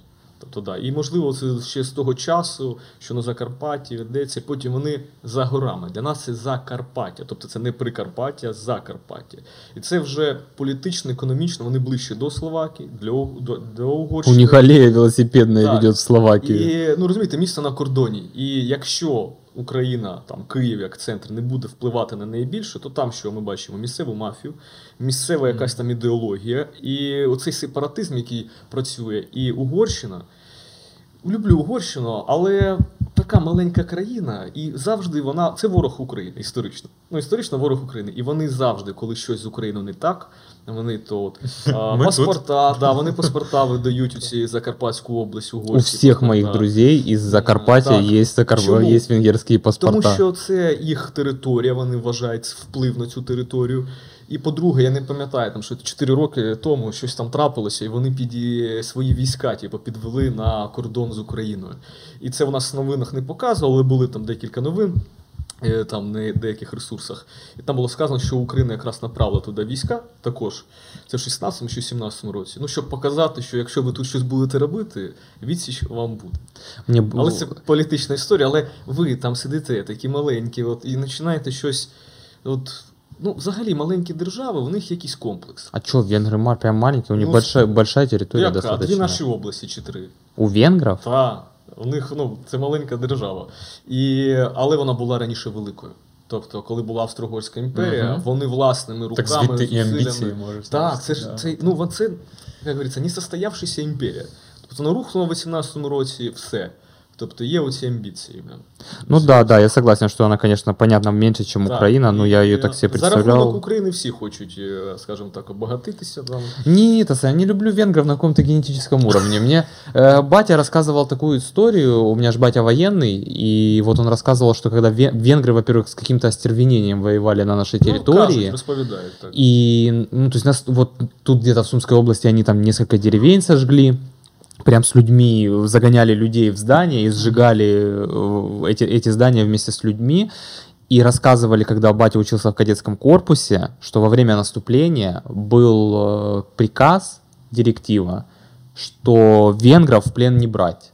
И советские войска венгров в плен не брали, сразу расстреливали, потому что вообще супер какие-то конченые были Ну, люди. Не знаю, опять же, там, насколько это прям правда, но я не только вот от папы слышал, потом нам преподаватель истории рассказывал, что венгры чуть ли не самые последние сдались, что вот Не, уже ну да. Берлин взяли, а венгры еще там Вони что-то до воду, останнього, воду вони до мутили. останнього Да. були. Ну, це було політичний такий крок. Але якщо відкинемо політику, просто от, і не знаю наскільки правда, десь от читав, що навіть на Петропавлівській вулиці, там це де будинок, де жив Олександр Олесь, десь там, в тому районі, якраз е, угорці, військові щось розстріляли там чи полонених, чи людей, чи євреїв сумських. Ну, не хочу казати там точно, але щось десь таке читав колись. Так, ну, угорці, да, це от бачиш, генетично, ти кажеш, якесь таке відношення. Взагалі, угорці цікаво. От їх мова, вона ж відрізняється. Она же очень сложная, да? Це- Самая сложная, по-моему, в Вона, Европе так. или там... Ну, що це таке? Сама Угорщина називається Магярош-Шарок. Магярош-Шарок. Они какими-то разговаривают. Тобто, о, дякую, спасибі, там, данки, там, thank you, блін, грація, у них кьосьоньом. Это что-то больше на так, похоже, просто да? А, добрий ранок, Йорегельт. Тобто і мова в них схожа, кажуть, з естонською трішечки, і вона групи цієї фінно-угорська, вона ж так називається. І вони оце прийшли, і вони, знаєте, Стефан Баторій був такий е, король в Речі Посполитій, а в Речі Посполитій короля обирали. Це не був спадкоємний титул. Його шляхта обирала. І обрали Стефана Баторія, а він був трансильванським князем.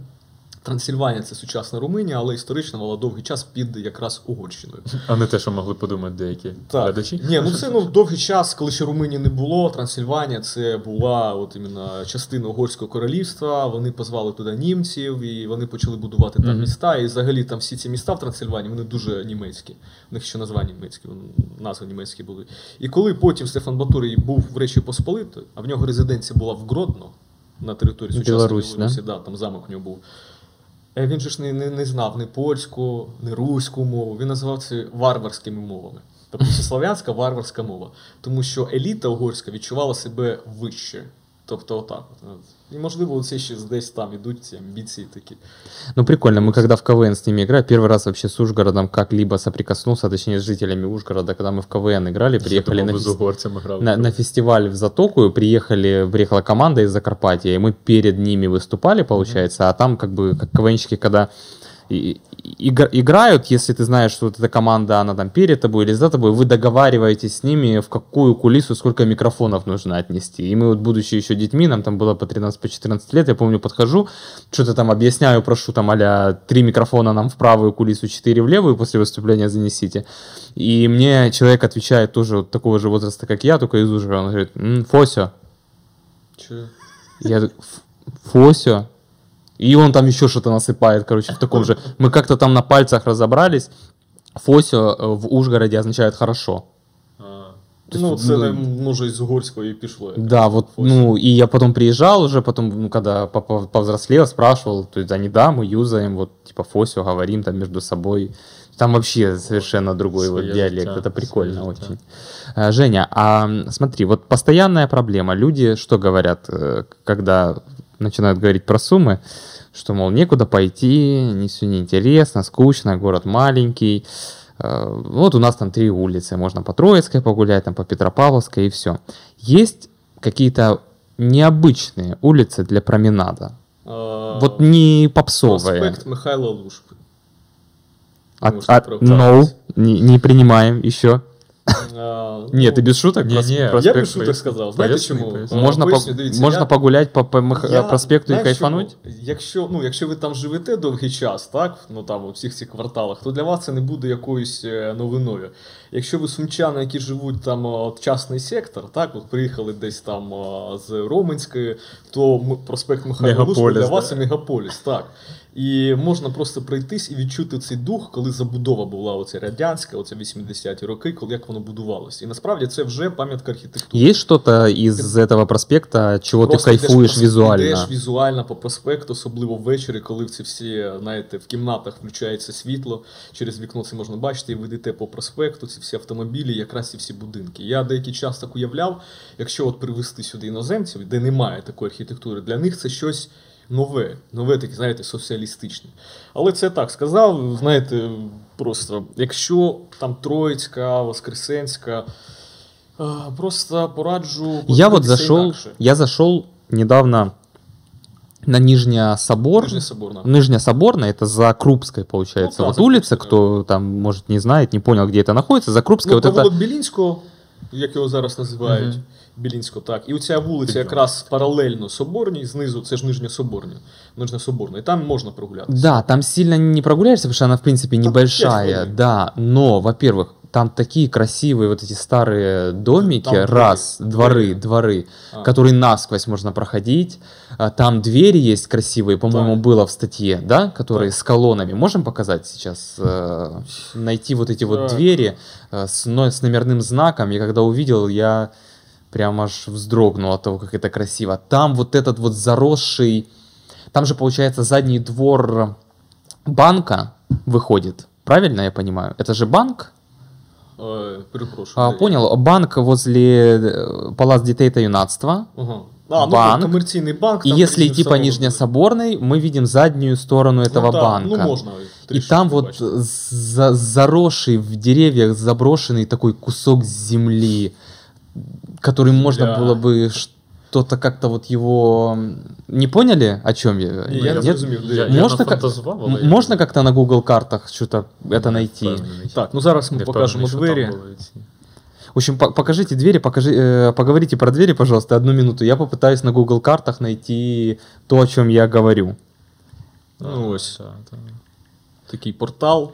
Це на Нижньо Соборній вулиці. Мгм. Взагалі можна показати ще інші двері. От, це на Кузнечній залишились. Мгм. Дима, Такие- как включить, э, чтобы было Слухай, це улицу ж я не видно? знаю. Я, до речі, Ще такі. Не-не-не, старенькі. не включить сюда, а я как... зрозумів. Я кажу просто, що я таким не користувався, це якраз Женя може сказати. Ти можеш підказати, Жень, а как, е, как, Street View, як как включити? Street View включить? А, Ніяк, справа. А, Street View. Да. Так. А, Понакупають айфонів, боже. Так, вот, вот это оно, Можно? Нет? Я Пожалуйста. просто так не можу сказати. Треба Так. самому. Так. В общем, там, э, во-первых, с Нижнесоборной А, так, обал- обалденный вид э, на собор с другой стороны, с которой вы никогда на него не посмотрите. Можливо, його тут і немає, якраз в цьому. Снизу вообще, вот он такой монументальный, большой. Зайдите на Нижнесоборную, вы поймете, о чем я. Там есть кусок заброшенной территории, которую как-то бы...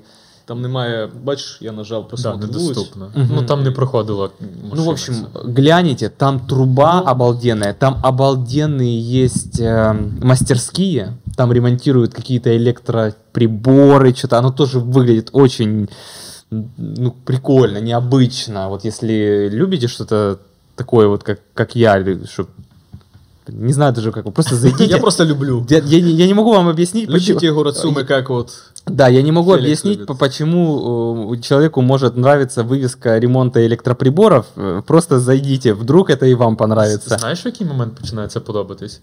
Е, Коли ти надивився на оці базові, коротше, ключові, типу, вот, там, увидеть Париж і умереть, і ти, коротше, такий вже так, ну я вже наумирався. Да. Давайте будемо звертати увагу на На щось що? там більш не те, що не туристичне. Знаєш, зараз популярні ці стають статейки, типу, е, 10 не туристичних А, ну міст. да, не тури- і а всі вони- такі, блін, а вони вже все одно. А А туристичні. потом Нижнесоборная, она заканчивается бывшей полиграфией, тоже красивое старое здание. Там даже вывеска висит какая-то. э, этого э, Ільченка. Да, какая-то вот эта полиграфия или что это Там... там. ж там і е, його газета була, я не пам'ятаю, не Сумський вісник, чи Сумський вісник, якось там називалося. И подъем, соответственно, по ступенькам. Це з Білінського, провулок Білінського, який називався Безсмертний провулок. Почему бессмертный? О, ну там, не знаю, версія така, що він був якраз між щось церквою і там е, чи монастирем якимось. Ну там монастирське подвір'я було на Ага. оцей монастирський провулок, що зараз він називається Терезово, там і що. І якось він знаходився чи між Миколаївською церквою тим, і тому, що от якраз там, типу, дві церкви, то він безсмертний. Тобто, Мгм. то так. Ну, це одна версія читав, просто я не знаю, наскільки це. И получается, если подняться по этим ступенечкам, повернуть направо во двор, вы зайдете, увидите внутреннюю сторону заброшенного амбара, вот эта стена, э, которую Ну, видно, если склады- ехать по Героев. Сталинграда, бывший, или как она, сейчас, Сумщины. Героев Сумщины, да. Слева вы смотрите и видите вот этот заброшенный склад, или как он называется. И Ну, там, да, был. я вот, э, просто мы переехали с офисом на Акрополь, и я с него, когда выходил, спускался, что-то решил пройтись, и я вот так вот прошелся, думаю, боже, ну оно же заброшенное, загаженное, безобразное. Вот, например, жена б моя, она прошлась бы там, сказала, ну ты придурок какой-то вообще, что тут кайфово, нахрена здесь гулять, какие-то гаражи. Історія, автентичність там. вже. Да, но я так, э, ну, м- меня это вот прям восхитило в том плане, что я тут хожу каждый божий день по городу, по центру, я уже живу тут 23 года, а вот эта улица, которая вот она была, как закладка запрятана, просто возьми, найди. Ну, кайф. И я вот гуляю, я ее сейчас до дыр просто загуливаю практически там каждые два дня, вот просто, просто гуляю, пока не надоест. Ну, можна... Есть еще такие улицы Ну, а, в мені Сумах? подобається, коли дивишся от десь здалеку, ти бачиш церкву, ти бачиш якийсь там о, будинок, і от вулиця Горького, м, якщо ти йдеш від уже там Фрунзе, ну. е, З Курської та Металургів, ти йдеш і ти вже можеш побачити, що ти не в Осичині, а там вдалі історичний центр. І от дзвіниця Спасо-Преображенського собору і Воскресенський собор. І це такий ансамбль, знаєте, обличчя якраз нашого міста. Ти підходиш і можеш трішечки так відчути, що раніше, коли люди під'їжджали до міста, З вокзалу. Да, виходить, там з вокзалу, наприклад, або ну, з цієї сторони, Мгм. то не було всіх вже високих будинків, і ти бачив центр, де оці купола, і роблять йому, знаєте, не повторюючи такий от вигляд. І можна відчути, особливо, зараз, коли немає листя, там от біля Дика Фрунзе станеш, і так можеш побачити якраз Воскресенський собор, Троїцький, е, Спасо-Преображенський. І потім підходиш ще ближче, гуляєш, і якраз бачиш сам от Воскресенський собор, він на Височині, він такий великий, і якраз інше таке, ну, інший вид. Потім Ну, якщо вулиця Кооперативна, якась вона недооцінена, а там залишились е, старі будинки з ліплиною, і вони достатньо цікаві. І просто, знаєте, ну це так можна відчути, що ти По стоїш. правой стороне, то есть если Ну, якщо ми от спускаем- уни- универмага Киева, да? б- Зліва. Якщо від універмага Києва, то зліва буде. Оцей жовтий будинок, за ним якраз будинок. А, і знаєте, двори там, да? Там. Ну, двори, так, туди можна зайти подивитися, відчути, що з цього дворику можна б зробити було щось круте, затишне, а так воно все стоїть. І колись я зайшов в один двір, там, там стоять дві бабусі, та не бабусі, жіночки. Що ви тут робите? Я говорю, да, вот познімав. Это наш двор. Це в центрі міста. Блин, ваш вот помнишь, двор». как было во время экскурсии, когда мы проходили мимо усадьбы мужика, который с подзорную трубу звезды смотрел. А, это Кайданского. На Кайданского, Псельский, да? мимо усадьбы Кайданского. Це Псельська, да, Там вже? сільська, да. Псельская улица, там, получается, над... Есть у тебя фотки, может, сразу покажем? А що покажемо? Купол, купол. А, Вот этот ні, купол. я не фотографував. Ну, в общем, його. купол там есть у дома такой прикольный. Ну И... да, мне кажуть, обсерватория. Там Да, маленькая мы была. вот думали, э, об- обсуждали, что там сейчас. Ты, ты говоришь, что там положи живет, да? Ну, Не жил конкретно в колись. этом куполе, Жил а колись, да. когда-то жил, у него там э, квартира. И мы начали обсуждать, что там сейчас в этом куполе, потому что он выглядит так прикольно. И как раз выходил чувак из э, этого заходил, дома. Заходил, он заходил. Да, он він сначала з- вышел, да, перекурил и заходил, и я его решил, ну, дернуть, спросить, что там сейчас находится. Я спросил, и он вообще ничего не ответил. Ні, просто він повернувся, как-то- такий, а, що? как- І как-то вот так вот махнув голов- рукою, і, типу, головой пом- Що ви помахав. тут усі туристи, чи хто ви Да. тут е, питаєте? Але оце ж якраз нема культурної освіченості. І вони ж Тобто- самі не знають. Не вони... знають. Ні, хтось, можливо, і знає. Але знати це не означає усвідомлювати. Мгм. Тобто ти знаєш, живеш, ну і що? Ну я знаю, що собор там 1702, ну і що? А усвідомити, що цей собор ще будувався, ось Герасим Кондратів старий, ще бачив його будівництво. Так от. Тобто це люди, які сюди прийшли, заселили, оборонили це місто. Ти розумієш, що це великий зв'язок. А так просто дата, сухий факт. І це якраз проблема, що далі є садиба, сумська садиба Ліщинських, а там ну, просто живуть люди, там ще навіть якийсь офіс є в флігелі рядом. Я не знаю, чи знають вони, що це садиба Ліщинських була чи ні. Але це історичний будинок, вони там просто живуть, якраз оці покришки оце стоять, там оце, да, от наша. Із лебеді з покришки. Не знаю, лебедів там не було, у них на, нема. От покришки просто от стоять там. А. І там дерево якесь росте з покришки. І розумієш, що є історичні будинки, Ага. але вони не ціняться, ми не розуміємо. Ну, Взагалі, така ідея, що старий будинок. Це просто щось старе, да, це колись було. Що ми колись цього не цінимо, а нам зараз би ремонт зробити, вікна би вставити, щоб було тепло і затишно. Так, а сам будинок нам до нього все. Ну, ми от недавно ти е, теж в підбірці, то що ми, до речі, ми залишимо, да, мабуть, лінк, е, щоб було зрозуміло, про що Да, ми говоримо. э, давай сформулируем, просто чтобы люди точно понимали, что на сайте Цукор вышла статья, где опубликовали 10 э, необычных, очень незаметных Деталей. деталей, Да, архитектурных можно найти. особенностей города Сумы. Вот по ссылочке вы можете зайти и посмотреть. И вот- Кстати, по поводу улицы Кооперативной, пока Димка задает Там- вопрос, можно найти вот эту вот э, не лепнина, а там такие люди какие-то изображены, фигуры. На кооперативний? На Кооперативной, а, да. В стилі модерн будинок. Типа да. Ну да, там балкони рекери, тобто, але Покажемо м, людям. в статті Тоже якраз там незаметно. маленька помилка в статті є, е, що на кооперативній якраз там сказано, що там дореволюційні будинки залишились, але на фотографії будинок радянського періоду, там 50-х чи 60-х років.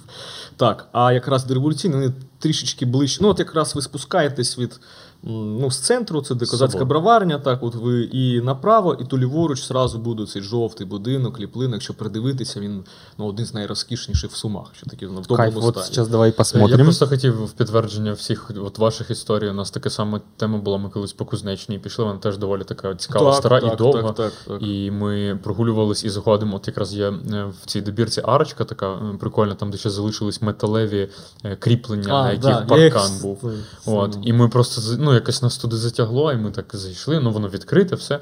І ми теж стояли, і блін, з яким страхом на нас місцеві мешканці дивляться. Так. Ну, типу, ми реально похожі, знаєш, там в їхньому розумінні на поміщиків, які зараз все викуплять, коротше, і все, їх виселять або на зруйнують. НКВД, які все Ну, ну або да. Просто я, може це якось історично склалося, так знаєш, що Это не можна цих исторически людей теж, е, судити в тому плані, що ми просто з тим дивимося, вони кажуть, а що ви дивитесь? Ми кажемо, ну просто дивимося старі будівлі. Вони кажуть, та в нас уже питались їх купити, ми нічого, не цей. Ми такі, та ми просто, от повірте, ми просто Нельзя зайшли, осуждать этих людей. Просто я пришел к возможно, выводу, что да. э, я злюсь всегда вот на Призме подобные причины, истории, да. но объективно, как часто они видят там людей, которые просто смотрят просто этот дивляться, дом. а не Да. кинуть їм бичка і ще Е- если бы там каждый день приходило пять человек, которые просто... Или, или просто проходили бы люди, там же проходят люди, останавливались бы посмотреть. Они бы к этому привыкли.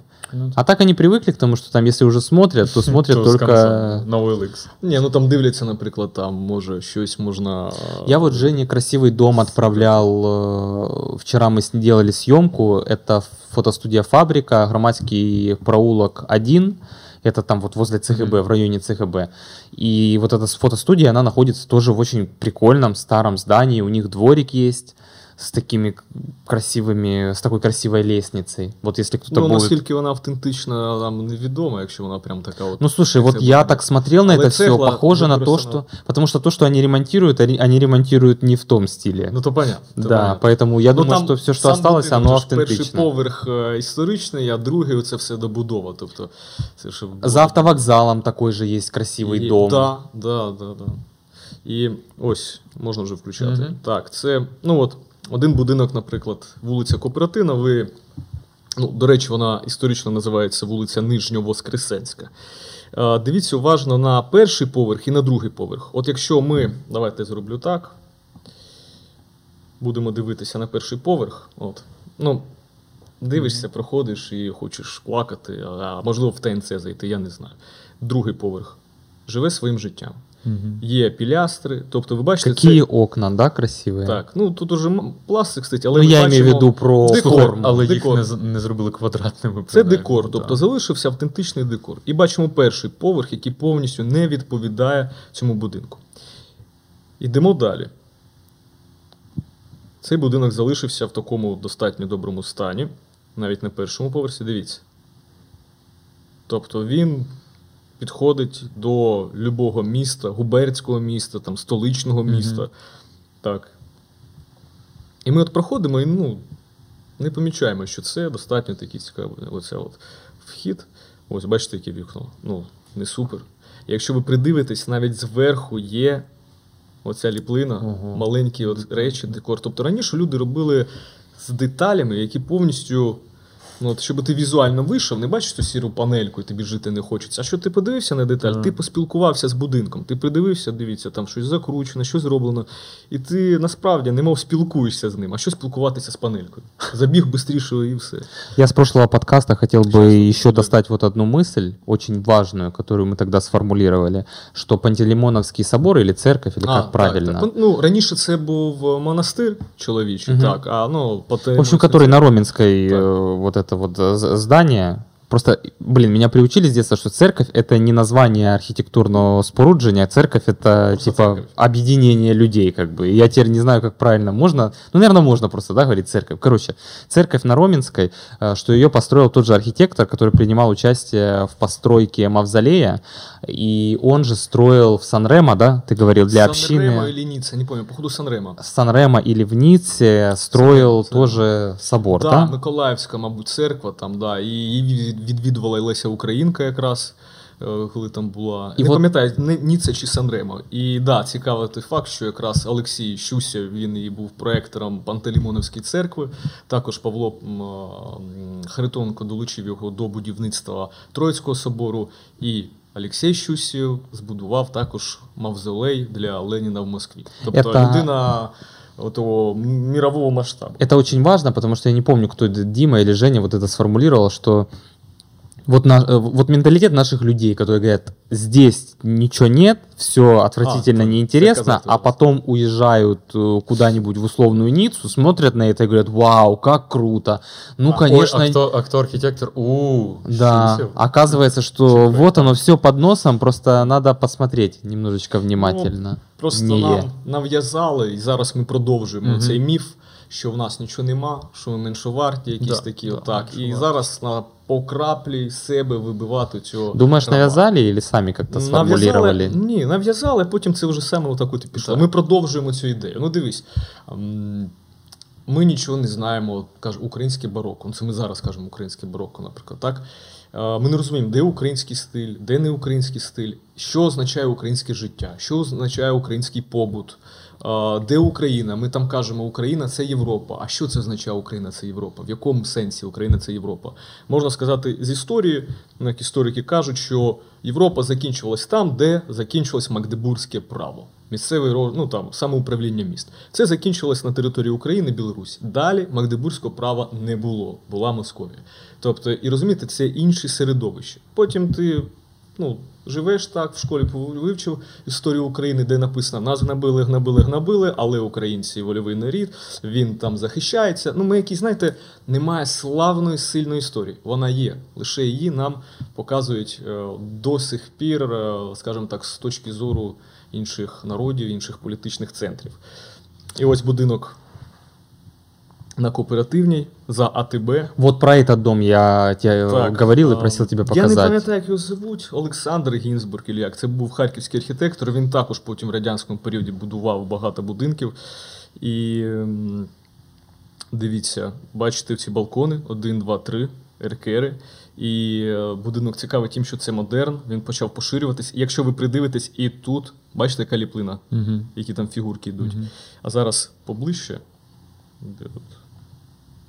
Ну, це цегла. До речі, дореволюційна цегла, вона вміє правильно старіти. Тобто вона от стоїть 100 років, вона навіть якось і ліпше стала таким, знаєте, трішечки кольором.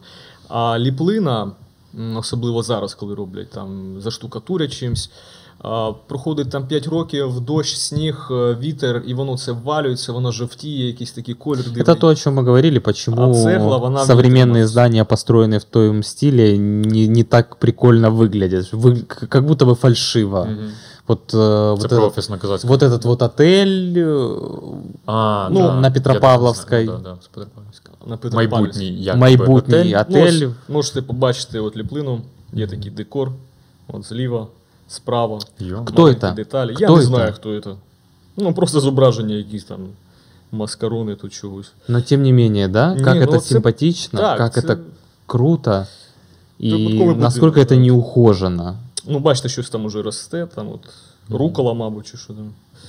При тому, що реально ж воно збудовано, ну що не те, щоб воно там не потребує догляду, безумовно, потребує, Ну, але деталь. слухай, ти показував от попередній, да, будинок, ти показав ці фігурки. Думаю, як вони не облупились просто, ну яким чином? Це ж вже явно там не десятки років Та воно, воно 100 зберігається. стоїть. Воно 100 років стоїть, воно ж не підтримувалося. Я шкодую, я не сфоткав. От буквально ми після е, того подкасту, е, власне, я почав звертати увагу. Ти і тоді говорив про, про лужпи, про ці всі забудови, е, можна сказати, таких нещодавніх ще відносно часів. Е, я там почав реально помічати якісь детальки, я такий. Ну, тип, типу, знаєш, от як в розфокусі зазвичай дивився, ну такі, ну, сіре. Потім бац, бачиш, так бац, колір якийсь пішов. І він, начебто, да, він оцього, оцього типу, як я його називаю, безплатний зелений, знаєш, то цей, типу, жахливий. Але воно якось все одно якусь загальну картинку формує. Ти бачиш грані будинку. Немає Так. такого, як є в деяких там. От у мене чомусь, я можу помилятись і вибачаюсь перед харків'янами, якщо що. Ну, для мене Харків чомусь у мене постійно споди. Це або ці купа церков, або прям якісь сірі райони. Чого я туди попадав, я не знаю. Але постійно у Ну. мене чомусь уявлення, що це знаєш, як в безкінечність Так. дивиться сірість. Так. Типу, вона нічим не відбита. Я почав звертати увагу просто в дворіку, мабуть, це вже вважається заливна. Е, Я просто всередині стою і дружині кажу: блін, насправді це стільки прикольних деталей. Вона каже: ти що, ну, угораєш? Я говорю, ні, просто подивись. І ми дивимося там над під'їздом, раз така висоточка пішла, вона там зімкнулась таким чином. Потім між ними е, цегла просто так повернута куточком, знаєш? Ну так, так. І я кажу: ну, тобто, уявляєш собі таке в новому будинку? Ну Ні, там все ніхто робиться, не заморочується. Зашити. Да, і максимум красивим кольором зашити. Максимум. І якщо от, о, Боже, хотів щось сказати з цього приводу з декором, Я тебе на старих вил- вилетіла, вилетіла з голови. Ем, деталі. І ну, деталі, по-перше, це ну, навіщо вони повинні?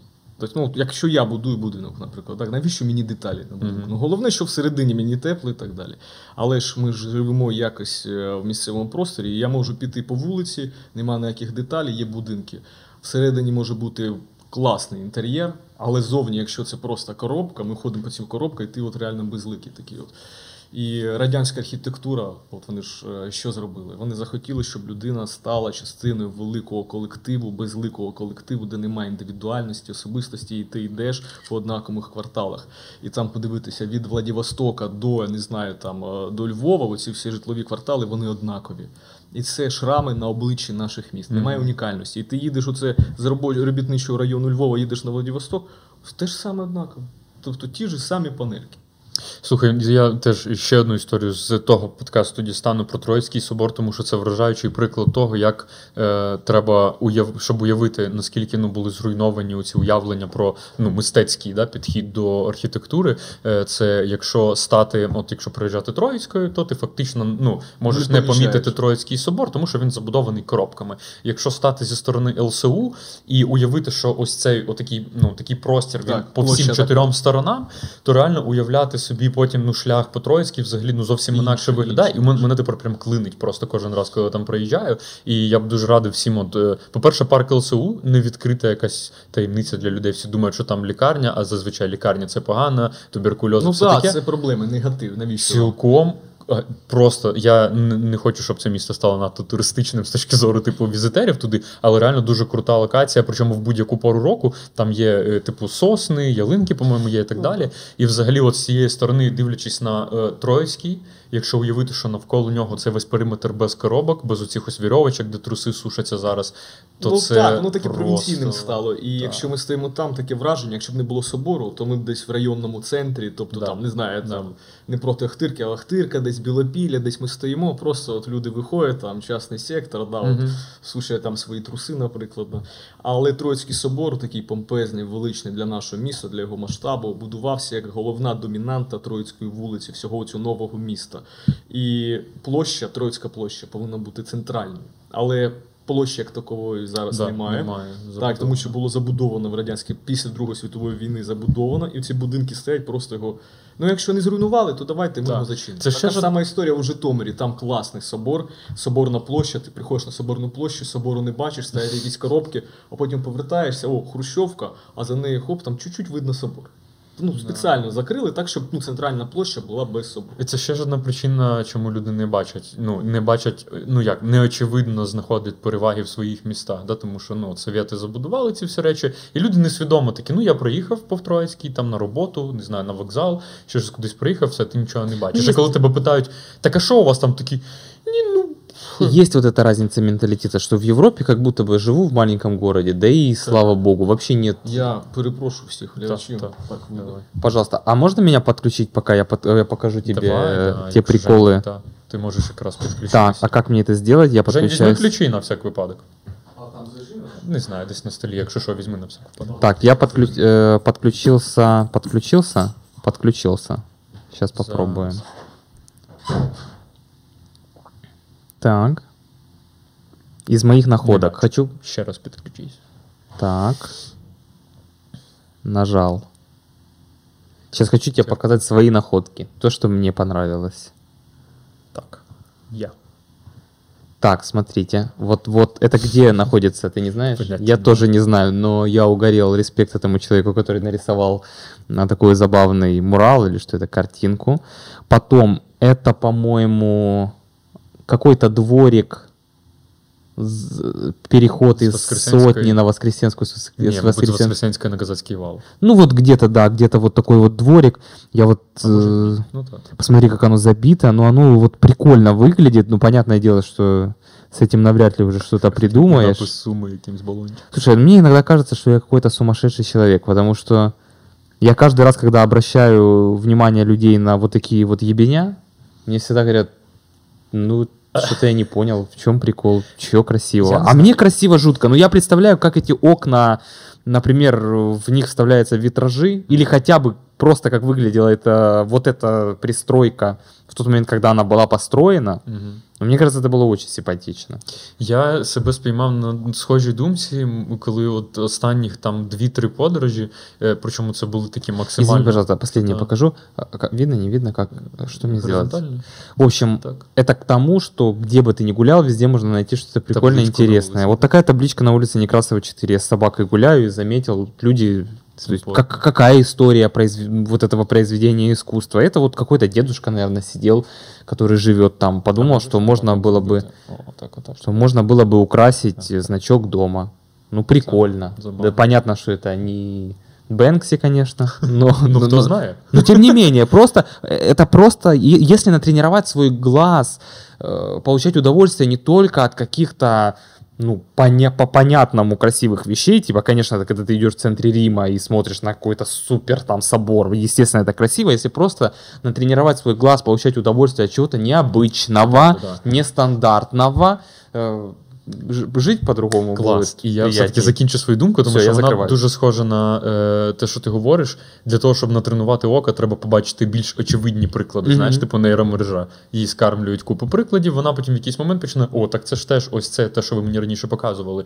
І е, поки люди, я дуже радів, коли е, у нас е, з'явилась можливість е, безвіз подорожувати в Європу, тому що я такий. Фух, у нас є шанс, що через 5-10 років люди почнуть трошки інакше ставитись, у них не буде оцієї ілюзії, типу, о, Я все посі- там. Я по себе Ну, цього не сталося через ковід, але менше з тим, як- типу, я надивився на оці ось традиційні, всім відомі. Е, ну як надивився, в міру якусь, да, там я відвідав якісь ключові там країни, цікаві мені. Я побачив якісь ключові е, речі, і потім повертаюсь. І я настільки щиро вірю, коли Женя мені показує Троїцький собор, каже, просто зупинись, отак, от пройдись. Я помічаю якісь детальки, я думаю, йо-майо. Тобто я собі стою там десь, образно кажучи, в Барселоні, і прям на умняке виглядаю якісь детальки класні, повертаюсь в суми. І, типа, там на, на самокаті пролітаю, взагалі не звертаючи уваги, і потім мене кажуть, ну пішли кудись. Я кажу, ну пішли в кафе. Ну, в мене ж теж ця історія, типу, що мені складнувато інколи вичленяти ці цікаві факти, що я бачив. Я поки що не фоткаю, як ти, але відчуваю, що я на грані почати фотографувати таблички на будинках і оцю всю історію. Тому Знаете, где мне еще нравится гулять? Тоже всем советую. По... Как же? Крынычная? да. З дорогими О, домами. Там зараз парад. Крынычная. Я, обо... э, во-первых, живу рядом с собакой, когда э, вот выхожу утром, обожаю там гулять. Гуляєш Там на криничне, да, і собаку вигуляєш. именно, именно на Крынычной, потому что там две улицы потрясающего безвкусия наших богатых людей. Вот когда ты просто гуляешь и смотришь на эти дома, ты понимаешь, что туда потратили, ну, тысяч... Э, Я мечтаю о доме, поэтому я примерно при- прикидываю, сколько стоит купить дом, построить дом, тем более сделать это в таком, ну, лакшери типа месте, и еще там ремонт сделать Ну, это 100, 150, 200 тысяч долларов. Я понимаю, что это люди с таким огромным количеством... И это же не то, что он купил э, дом, построил его, отремонтировал, и он голый босс. И, то есть, очевидно, у него как бы еще чуть-чуть больше денег. Ну, тримати и, будинок. и он І, знаєш, какую-то... І не вистачило тільки на асфальт по цій дорозі. Какую-то сумму из этого он потратил на этот дом. И я вот смотрю, и там домов, ну, штук 50. Одна линия, вторая, еще строят. И такое безвкусие, так все мерзко. Ну, не все дома, не все, все, дома, да. не Ні, все. там Ну, є пару будинків, які от можна подивитися. Ну. Матеріал зроблений. Там є один будинок, і на ньому ем, арабськими м- Мабуть, це щось з Корану, і власник будинку, мабуть, мусульманин, тому що він стоїть. Та, і воно круто, матеріал, а, якщо так подивитися, це немов десь в Італії або Хорватії. Це було зроблено такого от камню, я не знаю, там травертін якийсь чи мармур, можливо, і він так сидить солідно. От на нього можна подивитися і сказати, що от через 100 років, через 200 років, от цей будинок буде такою пам'яткою Мгм. архітектури. А інші будинки, ну не знаю, там червона плитка якась, Ну, червона ви- цегла, яка дешева, якась. Він стоїть височезний, такий вгору, оця от, оце весь дах. Вони, мабуть, всі в даху там живуть, та от на першому там господарські кімнати. І ти дивишся і реально розумієш, є гроші, немає смаку. Ну і ще потрібні архітектори. Бо якщо ти замовив якогось архітектора, а він сам там вчився ще по радянським книжкам якимсь. Ну, типу, ну давай зараз щось В накліпаємо. стилі, Это- в стилі епіцентр. Это много говорит о социуме еще, что чем богаче дом, дороже, тем, как правило, он хуже выглядит. Вот там есть дома, которые, я так понял, айтишники построили себе. Знаешь, ну это как бы нормальные такие современные, небольшие, с- такие эстетичные домики, прикольные, заборчик адекватный. А есть чувак, который построил себе дом и свою территорию, которая возле дома, а, за забором, еще одним забором обнес. Сеткой рабицы, понял? То есть даже не, не таким забором, чтобы закрыться, а что вот он будет выходить. И у него там все круто, у него там эм, лавочка, Ага. какая-то вишня, ухоженный газончик, и сеткой рабицы обнесен еще вот этот участок, чтобы не зашел никто, понимаешь? Чтобы никто Не там не бог. лазил, не дай бог. И он будет как царь выходить, и вот так вот садиться. через рабицу. И, и через эту сетку рабицы, я же говорю, вот так вот Ну. выглядывать, смотреть на людей. Но это просто отвратительно. А, можемо ще так сказати: дивіться, якщо от вулиця Кринична, да, там стоять ці будинки, але вони виглядають нецілісно. Тобто є така Абсолютно. вулиця, Рандомно. там це просто вулиця і рандомно стоять ці будинки. Це не моя якась гра, де, де там хлопчик якийсь грає в цю стратегію, будує будинки, такий ляп, це скільки то що ляп, і вони всі різні, ти мобільно там грає, якась ляп-ляп-ляп-ляп, і все. Тобто це просто вулиця, просто будинок біля будинку. Ну я от вважаю, наприклад, там, якщо будується якась класна, оця, типу, садиба, ну. Хоча б більше простору треба. Так, це земля, вона коштує більше, це треба знайти. А це просто забудова. Ти купляєш собі такий участок, і на цій, на цій ділянці просто будуєш собі, хоч ага, давай я збудую немов замок. І кожен будує отакий от замок по своєму такому от смаку, і потім цілісна картина, ти гуляєш і дивишся. Ну, немає якогось Да, такого от ансамблю архітектурного, тому що не будується якась там церква, якась площа довкола неї, або якийсь там, не знаю, колодязь, фонтан, ще щось. Кринична вулиця, немає криниці.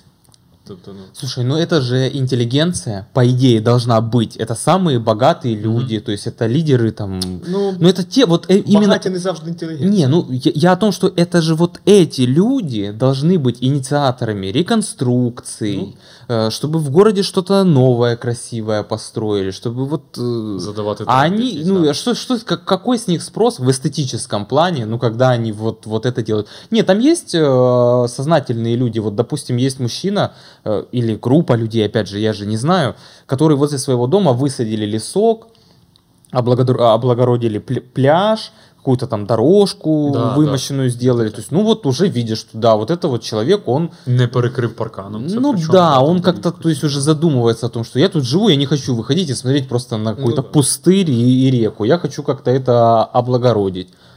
Прикольно. Слухай, а от ну говорячи про ментальність, е, ти можеш якось, е, ну так, якщо сухо, да, порівнювати, ти по суті ти виходить виріс за кордоном, да, ну так в свідомому віці вже своєму, Ну. і повертаючись в суми, наскільки ти відчув оце ось ментальне ставлення, там воно дійсно сформоване інакше від нашого, да, що там люди цінність архітектури розуміють, що підходять з розумом, ну як ми собі уявляємо європейці, Ну, да, так, які Ми уявляємо європейців, що там чисто Ну, ніхто ідеальним, да. кидає сміття. Ну, скажу по-перше, Рим набагато брудніший, ніж Київ.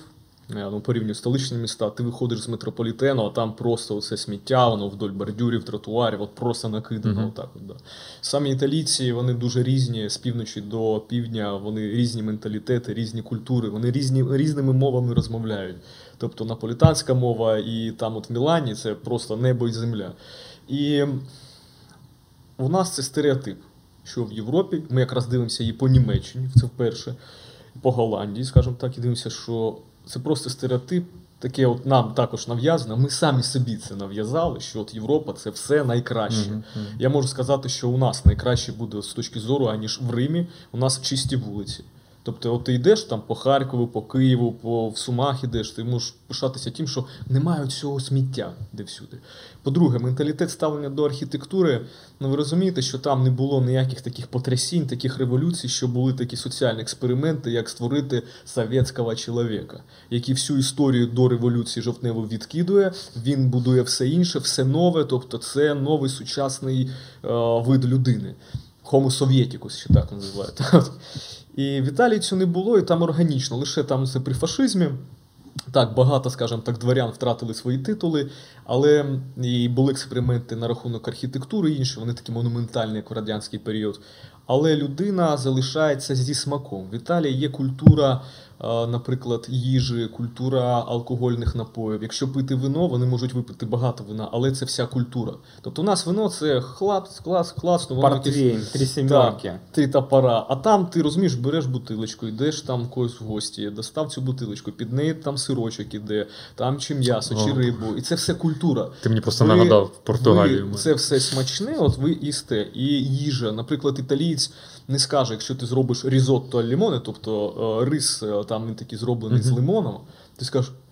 А гарнір якийсь там, а рибку якусь, а м'ясо. І скажу, ти що, тип, маке, це ж різотто лімона, він їсться без нічого. Просто так. От. І ця простота, вона от навіть і в архітектурі далі йде. Якщо люди будують ці будинки, звісно, вони в сучасних стилях, це все нове.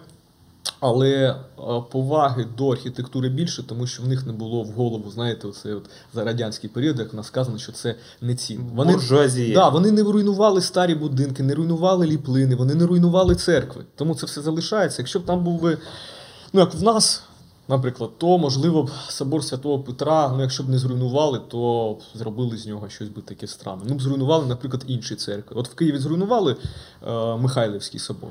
Да? Потім відновили в 90-х роках при кучмі.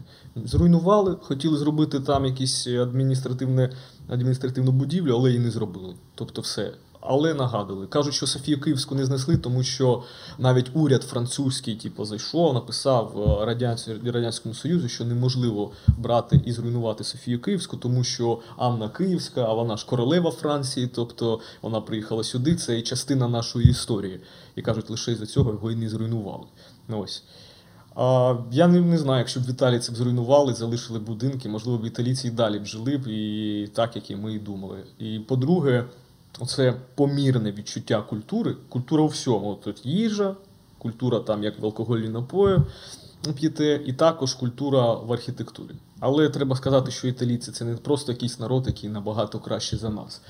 Е, Все-таки не було воїн, таких як в нас, не Першої світової, які громадянську називають, не було колективізації, не було голодоморів, не було Другої світової війни, не було всього цього Радянського Союзу. І в нас як змінювались покоління. Царський період, потім більшовики, потім це все немає, 90-ті роки, і в нас наші батьки інші за нас. Батьки наших батьків іще інші, а батьки батьків там прапра ще при царі. Спадковості Так, і тому в нас немає навіть відчуття архітектури такого. Якщо для італійця це нормально, воно переходило плавно, то в нас вау, це була садиба там якогось там поміщика, ти дивишся на неї і відчуваєш, немов це ж знаєте, інша цивілізація була. А чогось іншого в менталітеті багато італійців їм все рівно на архітектуру. Ну от вони кажуть, ну колізій, колізій, ну і що з Ну, того? логічно, логічно. та, Не кожен має захоплюватися їм все рівно. архітектурою. І. Ну, все... До речі, коли приїжджають до нас, вони захоплюються, якщо в Києві захоплюються цю радянською архітектурою. Е, от знаєте, от там Кріщатик вони йдуть і такі відчувають, вау, це для танкових парадів, ось ці всі будинки. А також дуже подобаються наші храми. Тобто вони інші, не такі, як там. Якщо ти покажеш якісь там, ну окей, е, ми кажемо, що готика, класний стиль, для нас це супер. Там в Києві є Миколаївський костьол, типу супер. Ні, для італійця треба показати якраз Софійський собор, Києво-Печерську лавру. Якщо він прийде в Суми, то йому Троїцький, да, він чудовий, але він дуже схожий, так от європейська архітектура. А от якраз Воскресенський собор це щось нове для них. Это вот очень важно просто попробовать хотя бы открыть глаза, сколько у нас объективно красоты на улицах, которую мы ну, не замечаем, как говорится, по, по- по долгу службы. Когда вот Женя водил э, на экскурсию нас по Троицкой, и на Псельской улице ты показывал здание, ты еще подчеркивал, что одно из твоих одно из твоих самых любимых, там магазин Псел, А, что-то да, да, возле, Бажубина. возле, возле гостиницы, да, вот Да-да-да. это розовая сейчас Ну, построена. это- Ну сколько я там свадеб в этой карпатской колыбе провел, и мы проезжали постоянно через это здание. Я его просто в тупую, в наглую, вот так вот в упор я не видел. Я, ди- там- Остановись на 5 секунд, зафиксируйся. Все. Я його все дитинство спостерігав, бо це через цей магазин була дорога до пляжу, власне, з Супруна. І я от е, морозиво регулярно там просто купували. Мгм. Вихідні з мамою, там з батьками йдеш на пляжик, купуєш там морожку. І я от прям в магазин заходиш, і ти ж ну отак, реально, і навіть в пам'яті воно у тебе не вспливає, як якась красива архітектура. Я теж по Троїцькій, коли ми йшли, я такий від, ти відходиш назад, зупиняєшся. Безумовно, це на ходу майже неможливо помітити. Ну, типу, Ну, ти, в своєму, особливо, якщо тебе навушник, ти ну, тусиш кудись, спішиш, і- або на самокаті пролітаєш, або на вельчику. Кого в детстве, вот кого-то из вас в детстве мама останавливала возле чего-то Абсолютно. в городе Сумы и вот так вот показывала пальцем, говорила, посмотри там, как красиво, обращала внимание. Мне вообще ни на что не обращали внимания. То есть, ну вот что сам увидел, то увидел. А насколько это важно, вот ребенка там в 4-5 Мгм. лет просто стопануть. Просто сказати, потім поймеш. Ну, не то, чтобы, ну, не, Типа- не в смысле так, а ну, стал 10 минут, Ну да, да, смотришь, высматриваешь лепнину. Ну Нет, ну просто посмотри, давай сфотографируемся Да, да, здесь. да. Слушай, а ты знал, там тут вот такое? Ну, все неинтересно, ладно, хорошо, все. Там интересно, вот еще чуть-чуть рассказал. У нас вообще нет этой культуры рассказывать Да. про... Зато сидеть на кухне и ска- сказать, что да, что-то говно, дом. Там, Та наш що, я плохой». А, йду, і там у дворі сидить мужик, він там звідки-то приїхав, можливо, там заробітчанин був, це там три роки тому. І він такий каже, з бабусям якимись там спілкуються, суми, де це дно міра. І думаєш, дно міра. Тобто, ну, Тобто нижче сум нічого нема. От Так така він не привілея, він, да? він був подорожував навіть в шостку Я кудись не за все знаю, життя тобто, і ну, повернувся. та- і- И я, я, я смотрю фотографии, где в Палестине люди в каком-то племени в- на, на, на речке собирают тельбухи после Курбан Байрама э, этих к- коров и жарят их на, на покрышках и, и, и едят дети пальцами. И дно мира. Ну, Я зіпсований в іншому форматі, що от ти е, почав помічати прекрасне, а я почав. Е, де ж це ду- дурацька стратегія помічати погане в іншому, в чужому. І я просто там за кордоном останніх пару поїздок, в мене прямо вже Маріна просто бісилася. Вона каже: чувак, перестань просто, перестань рахувати людей, які кинули собі бичок під ноги. Мгм. Туреччина, там Іспанія, там ще щось. Я просто мене прям. Ну, е, і я такий, знаєш, це не моя земля, мені в принципі, ну, Не, по з- барабану. нездоровий Ні, ну, якщо ти да? космополіт, це твоя земля. Але, Ця земля для мене. але мене прям починає вихарювати просто якась історія, коли ти помічаєш, наскільки люди себе от брудно поводять в плані там сміття, в плані якихось речей. Ти такий, да ви ж, да я ж приїхав подивитись, як ви живете класно, я хочу надихнутись вами. А там просто жіночка, там стоїть і там така жіночка, дівчина, і там 30-35, вона просто в, с- в слівну цю систему Ага, просто каналізація. бичком так попадає, точечно, вона просто Да. кожен день цим займається. Ты знаешь, у папы моего какой, э, какой э, этот, отговорка. А я если кину в мусорку, оно загорится. Ну да, да. Я теж да, недавно. Ну, от в Італії з папою теж там от каналізаційна система, вона наскільки вже оцим е, брудом, цим, знаєте, сміттям е, наповнена, там от просто от беруть пачку, ну, каналізація є, він так бере і туди. Тобто, да. І там от щури вибігають, а щур в Італії, ну це така от ниша. Вони більше там, вони огромні такі, оце, а італійці ще там зустрічаються, є одна площа, я там жив, там е, ну, школота зустрічалися. Там, Ага. ну, там до 18, максимум до 20 років вони це приходять, там свій ганджубасу це палять, типу, прийшли, стоять, там реп хтось ще знімав, і там була страда Ді Рома, тобто вулиці міста, вони з собаками прийшли, там якесь світлення поставили, їм це по 18 років, вони там співають, і вони беруть з Макдональдса їжу, вони їдять, є. Мусорки, щоб сміття викидувати, ні, вони залишаються там, вони кидають оце просто на газон, і оці щури вибігають і от просто оце їдять це все, що залишається. Ну нормально, чізбургер, якийсь там гамбургер їдять. І коли ти, людина, приїжджаєш з України як турист, не той українець, який живе там, ти на це дивишся і. То ніфіга собі, у нас чисто, у нас ну дійсно чисто в Україні. Там, да, от. У нас красива Относительно- голубка прилетает Давайте так, доедать с давайте так, Макдональдса. їжу. относительно чисто. Потому что Да, для конечно, меня конечно. э, ни Стамбул, допу- допустим, не Рим, не Италия, не эталон в плане э, Беларусь. э, взаимоотношения. Вот Беларусь І там теж мінуси є. вза- взаимоотношения Чисто с так общественной зачищают. с- средой. Ну вот в Голландии, когда мы были в Амстердаме, ну объективно супер чисто, супер хорошо. Вообще люди молодцы. Я уверен, что точно так же в Брюсселе, в каком-нибудь Люксембурге, в Скандинавии. То есть все-таки Тому вот що это как, люди не как, смітять, как або эталон. влада оце все е, Ну, прибирають. честно говоря, я Бо не людина знаю. завжди людина залишається. Вона Ну, десь понятно, хоче щось... пон- понятно, что кто-то что-то выкидывает, но я думаю, что там и сознание людей на Мені таком з- уровне, мені что знаєш, они що не в здалося? таком объеме мусорят, как Мені, все-таки мені мы. здалося, от просто це крайня поїздка була моя, типу, в Барселону. Мені здалося, що в якийсь момент місцева влада такі, типу, нафіг перевоспитання, ми просто будемо регулярно прибирати. Я скільки не бачив там викинутих бичків, стаканчиків з-під кави, ще чогось, я майже ніколи не бачив куб сміття. Ну тобто, походу, настільки регулярно. Ну, по-перше, там безумовно миються дороги, і у нас, до речі, миються дороги. Ну, якщо люди там не помічають цього, це не значить, що це не відбувається. Я Ну, як людина, ночі- яка біля дороги живе, ну в сенсі там будинок Мгм. під дорогою.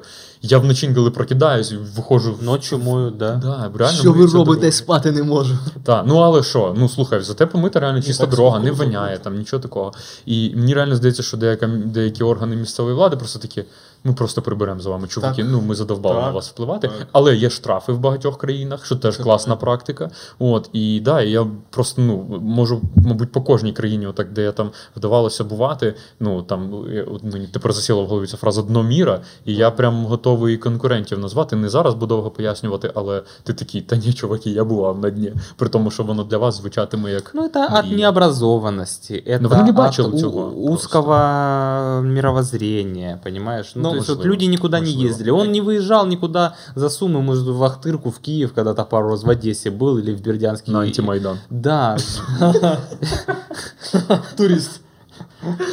Кон- конечно, для него Какие сумма туризм? днё- дно мира. Конечно, для него сумма дно мира. Ну, а, і якщо, от, наприклад, візьмемо, якщо хтось бичок кидає, так, ну не завжди є та урна, куди можна там кинути, викинути, так? А, якщо людина вже бере і там а, покупає собі пачку цигарок і от знімає цю пленочку, Да. кидає просто пленочку, ну положи собі в кишеню, десь там уже викинеш. Ладно, там ну, от, бичок, до нього всі звикли. Всюди в Європі, майже Мгм. всюди беруть і кидають, і потім це прибирають. Але якщо от хтось там з машини виходить і він бере оце сміття, що у нього в машині в автомобілі, під він просто кладе. от кидає, Да. та, але десь йому дали там оцей флаєр якийсь, він бере цей флаєр і просто отак от кидає. Оце вже означає, що.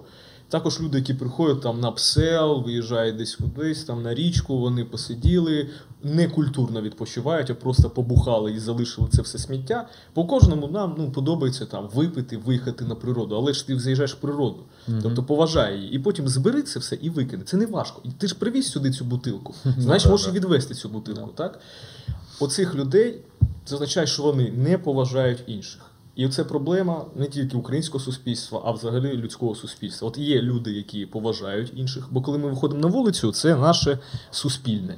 Коли я в себе вдома, це моє приватне. Я можу там робити що завгодно. Я вийшов в суспільство, є дорога. Це наша сумська дорога, нашого сумського суспільства. І коли я йду, я не хочу взяти це сміття і виконати, бо це моє місто, і я поважаю інших людей. А хтось не має цього міркування, виходить, моя приватна власність, я вийшов, мені на це все пофіг, і я кину. І найголовніше, ці ж люди, перші, які критикують владу, критикують Да, інших да, людей. да, да, І да, проблема 100%. там місто Суми, проблема України, по-перше, в українцях. Тобто, і теж таке питання, можна 100%. сказати, от я просто навчався там політнауки, міжнародні відносини. Для мене ці всі політична філософія, Мгм. політичні відносини, історичні, для мене, знаєте, це щось таке, от а, сенс життя. І взагалі, хто може називатися українцем? Якщо поставити питання, хто такий українець? Тобто, раз. Друге, а, якщо хтось себе не відчуває таким, але народився тут, тобто він просто населення яке або народ. Тобто, от це завжди таке стається питання, тому що я відчуваю, що є людина, яка може спілкуватися різними мовами. Візьмо от, от на еталон, там найкраще українця. Розмовляє українською, це патріот, це там весь молодець, але людина може розмовляти українською, а вийшов, йому якось все рівно, покритикував, там Зеленський такий, Порошенко такий, вийшов, сміття викинув, ще щось зробив. Це українець чи ні? Тобто, це таке питання. І теж, от, чи можуть люди жити так от разом в суспільстві, де хтось не поважає інших? І треба це навчати в школі. Нас навчають трішечки поважай інших, але не підносять нам поважай інших, бо ти вийдеш у цей світ, і він величезний, і тобі ж треба всяке жити. Якщо б з дитинства це було, я думаю, було б набагато краще. Жека, мы уже больше двух часов говорим. Так давай давай, остановимся на самом кайфе. Покажи нам, вот ты делаешь безумно красивые фотографии в своем профиле, в сторис. Я фанат. А, Кстати, в описании будет э, ссылочка на инстаграм Жени, Сумы Гард. Вы там можете заказать экскурсии по Троицкой улице, по Петропавловской и по Казацкому центру. Правильно? Так. Казацкому, по Казацкому центру. шлях називається. Да, а если вы э, не хотите идти на экскурсию, нет у вас времени или средств, вы можете просто подписаться на эту страницу, почитать много интересных заметок и посмотреть много красивых сторис. Покажи нам на свой выбор несколько там красивых фоток каких-то, может быть, уникальных зданий, э, как мы вот смотрели Сталинку напротив. Покажи нам Сталинку, которая Якою ти пишаєшся, знаєш? а, с вокзала, если ехать, есть очень красивая Сталинка. Э, Она красивая и с внешней стороны, и с внутреннего дворика, Да, там, где двора. портал такой потрясающий, чтобы мы просто показали людям, в, Детали. в насколько красивых домах и подъездах э, живут сумчане. И опять же, Сами на, на что мы не обращаем... Не, ну, может, там Ну, люди знают, ну... М, Знаєте, я коли фотографував, там була одна жіночка, проходить, і вона потім дивиться. Вона так подивилася, що я фотографую, а потім сама подивилася на портал. І мене таке враження, що вона його вперше побачила. Якраз цей портал. Так. І, ну, до речі, це коли ми там кажемо, от радянська архітектура, вона там така брутальна, сіра. Не вся радянська архітектура така. За час, е, коли ще в нас тут якби, в Радянському Союзі був такий вождь Йосиф Сталін, то за його період радянська архітектура була ну, мала людські риси. Тобто вона там мала ліплину, там добротна, допустимо, м, скільки-то висота стелі була. І- Удивительно, что при, правле- про- при правлении Сталина Да. хоть щось мало людські Да. риси. Да, в А тому- в архітектуру Так. все Ні, ушло. якщо Потратив дивитися- все на архітектуру. Да, узко з архітектурної точки зору так. А якщо дивитися з глобальної, то зовсім негативний персонаж. Так. Лучше бы говна какого-то понастроил, блин, ну людей не мучил. Хоча це ж теж особливий вигляд е, знущання з людей, знаєш, коробки перед Троїцьким поставить, щоб колись потім якийсь Женя сказав: гляньте, як жахливо, і я тепер їжу, і мене тригери, Ті- я постійно як- Ну, знаєте, ми з як вами прибрати цю коробку. е, зараз е, свідки історії. Оце ми фотографуємо, пройде там 20 років, 30-50 років. Багато будинків може вже не існувати.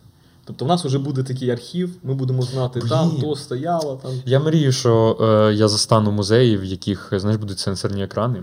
Е, краєзнавчий музей буде, Так. куди будуть заводити дітей, і О, там буде це екран, що? окремо Сумигарду, так от просто е, буде е, стрічка.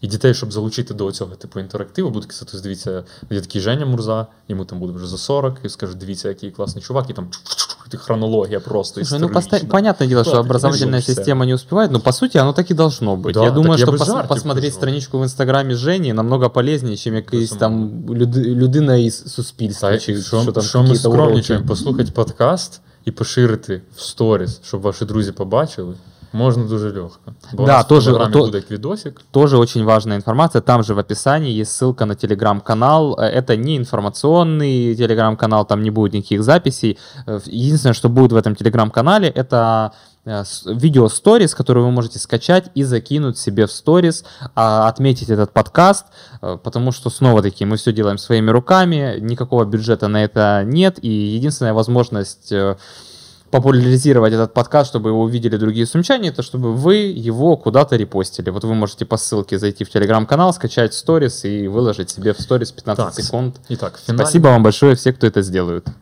Так, лайк. бо нам повинно, ми повинні мати, знаєте, культурне таке середовище, де Да. якраз е, сучасна новітня сумська інтелігенція буде збиратися, спілкуватися і Да, п- про- Пошли. пробовали, пробовали это сделать с романтикой, у них не получилось. Теперь центр культуры и зустрічі інтелігентних людей это наш YouTube канал. Колись ми запишемо випуск без згадування романтики, але ладно. Ну смотри, Так. мы уже третий подкаст Так, це- работаем без упоминания универмага Киев. ну, знаєте, це також центр суспільного. Все, життя. ни слова о нем. Даже не... Давайте, Давайте игно- слово и- про- Давайте игнорировать А, существование Радянська этого архітектура сталінського періоду. Це дві сталінки, які монументально відкривають е, проспект Шевченка, який повинен бути ну, був збудований, знаєте, прорізаний так, Мгм. від е, ЖД вокзалу, залізничного вокзалу до центру міста. Бо їхали або по Горьку, або по Троїцькій. І придивіться на деталі. Бачите, тут от зверху є такі декор, ліплина. І що зробили з першим поверхом? Ми бачимо, що перший поверх якийсь там світлий. Ресторан Движ Париж там было. Да, Париж, что до речі, зробили так. первим Е, поверхом. Потім е, ось які деталі. Тут, тут є зірка така радянська. От. Ну, класний будинок. І Ну, он правда очень красивый. да, ось придивіться. Пілястри є такі. И балкон это оригинальный, да? Покажи балкон, Да, пожалуйста. балкон це оригінальний, так. Балюстрада чи балясіни, не пам'ятаю точно, як він називається. Ну, ви подивіться, Ой, ну. ой, а можешь класно. показать тот, который застекленный слева? Это тоже оригинальный? А я м, От- от- не знаю, вважаю ні. Ні, то просто Не, шторки. наверное, Мабуть, все-таки пристроенный, да, мабуть, просто пристроєний. цвета Але одного що цікаво, здания цікаво, очень що прикольно інша сливается. Сталінка, ну, близнюк, скажімо так, стоїть. А, ну давайте знову подивимося, дивіться, яка краса, які деталі. І ось просто там перший поверх, якийсь магазин, от зашито таким кольором. Тобто цей колір зв- ну, на себе бере дуже ва- багато уваги. Ну, это типа хромакей, чтобы І, можно так, было я раджу на людям монтаже е, подставить. піднімати, піднімати голову і дивитися, що там зверху. А ну що там? Це детальки такі, ладно. І інша Сталінка, ну навпроти стоїть. А, давайте, що ж там за двір? От якщо дивитися, ми бачимо просто червоні двері. Якщо ви не дивитеся вгору, що там знаходиться, просто там до друга йдете або до себе додому, то можна підійняти, підійняти голову і дивіться. Такий портал, і це Какой кайф. не головний вхід до будинку, тобто це не з Это во вулиці. дворе, правильно? Так. Да, всередині. Так, і от ми бачимо, навіщо це було робити. Бо це сталінська архітектура, вона робилася для партійців, і вона була, як би сказати, такою шикарною. Тобто, Ну, Каждый день человек Вот видите, заходит как в красиво. этот подъезд. Он же должен эстетически Можливо, не розуміє. обогащаться. Він дивиться сюди. Він дивиться сюди, Бо а ключ ось, треба е, ткнути. бачите, зверху. А какие Все там вот. оригинальные были двери? Ты знаешь? Я не знаю, можливо, А пред- дерев'яні. предположить? Ну, Ну, дерев'яні можемо ж. подивитися на Соборній вулиці, також є от Сталінки, от подивитися, приблизно такі були. Ну, це не шедевр архітектури, але просто дерев'яні. Та просто двері красиво. З якимось елементом. Ну, да, конечно. це не оцей е, металопластик. І зараз я покажу якраз е, знаходиться інша Сталінка навпроти. Що там зробили? От, реконструкція произошла. Це найкраще слово. Якщо Произошла реконструкція.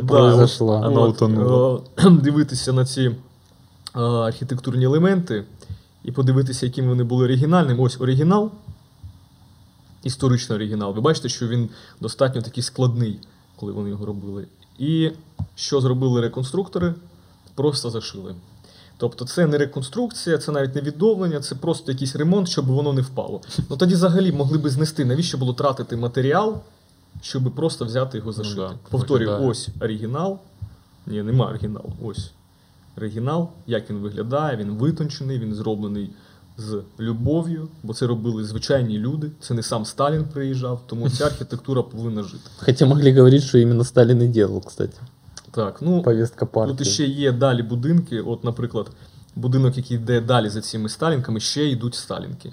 І ви придивіться, що перший поверх вже зелений, вже Два тут є да, поверхи. та, два поверхи. І, але тут є декор, ось елементи. І зараз навіть тут під'їзд. Ну, от бачите декор? А, от так. Залишаються оці залишки розкіші. І ось вхід, портал до під'їзду. От бачите, який під'їзд? Ніякий. І зверху все-таки є архітектурні елементи. І це сумські деталі сумської архітектури, яку ми не помічаємо, тому що нам нав'язали, нам сказали, ми продовжуємо вважати, що в нас нічого немає, окрім соборів. Ну, от, наприклад, сталінська архітектура, там на проспекті Шевченка можна хтось. И пройти, таких сфотографувати. деталей просто Богато. безмерное количество.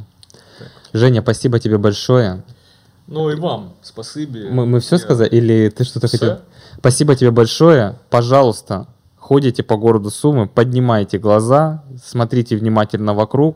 Если не нравится, уезжайте тогда с концами и не нойте нам тут. Можна, можна. у нас тут, у нас тут троих, у нас тут троих.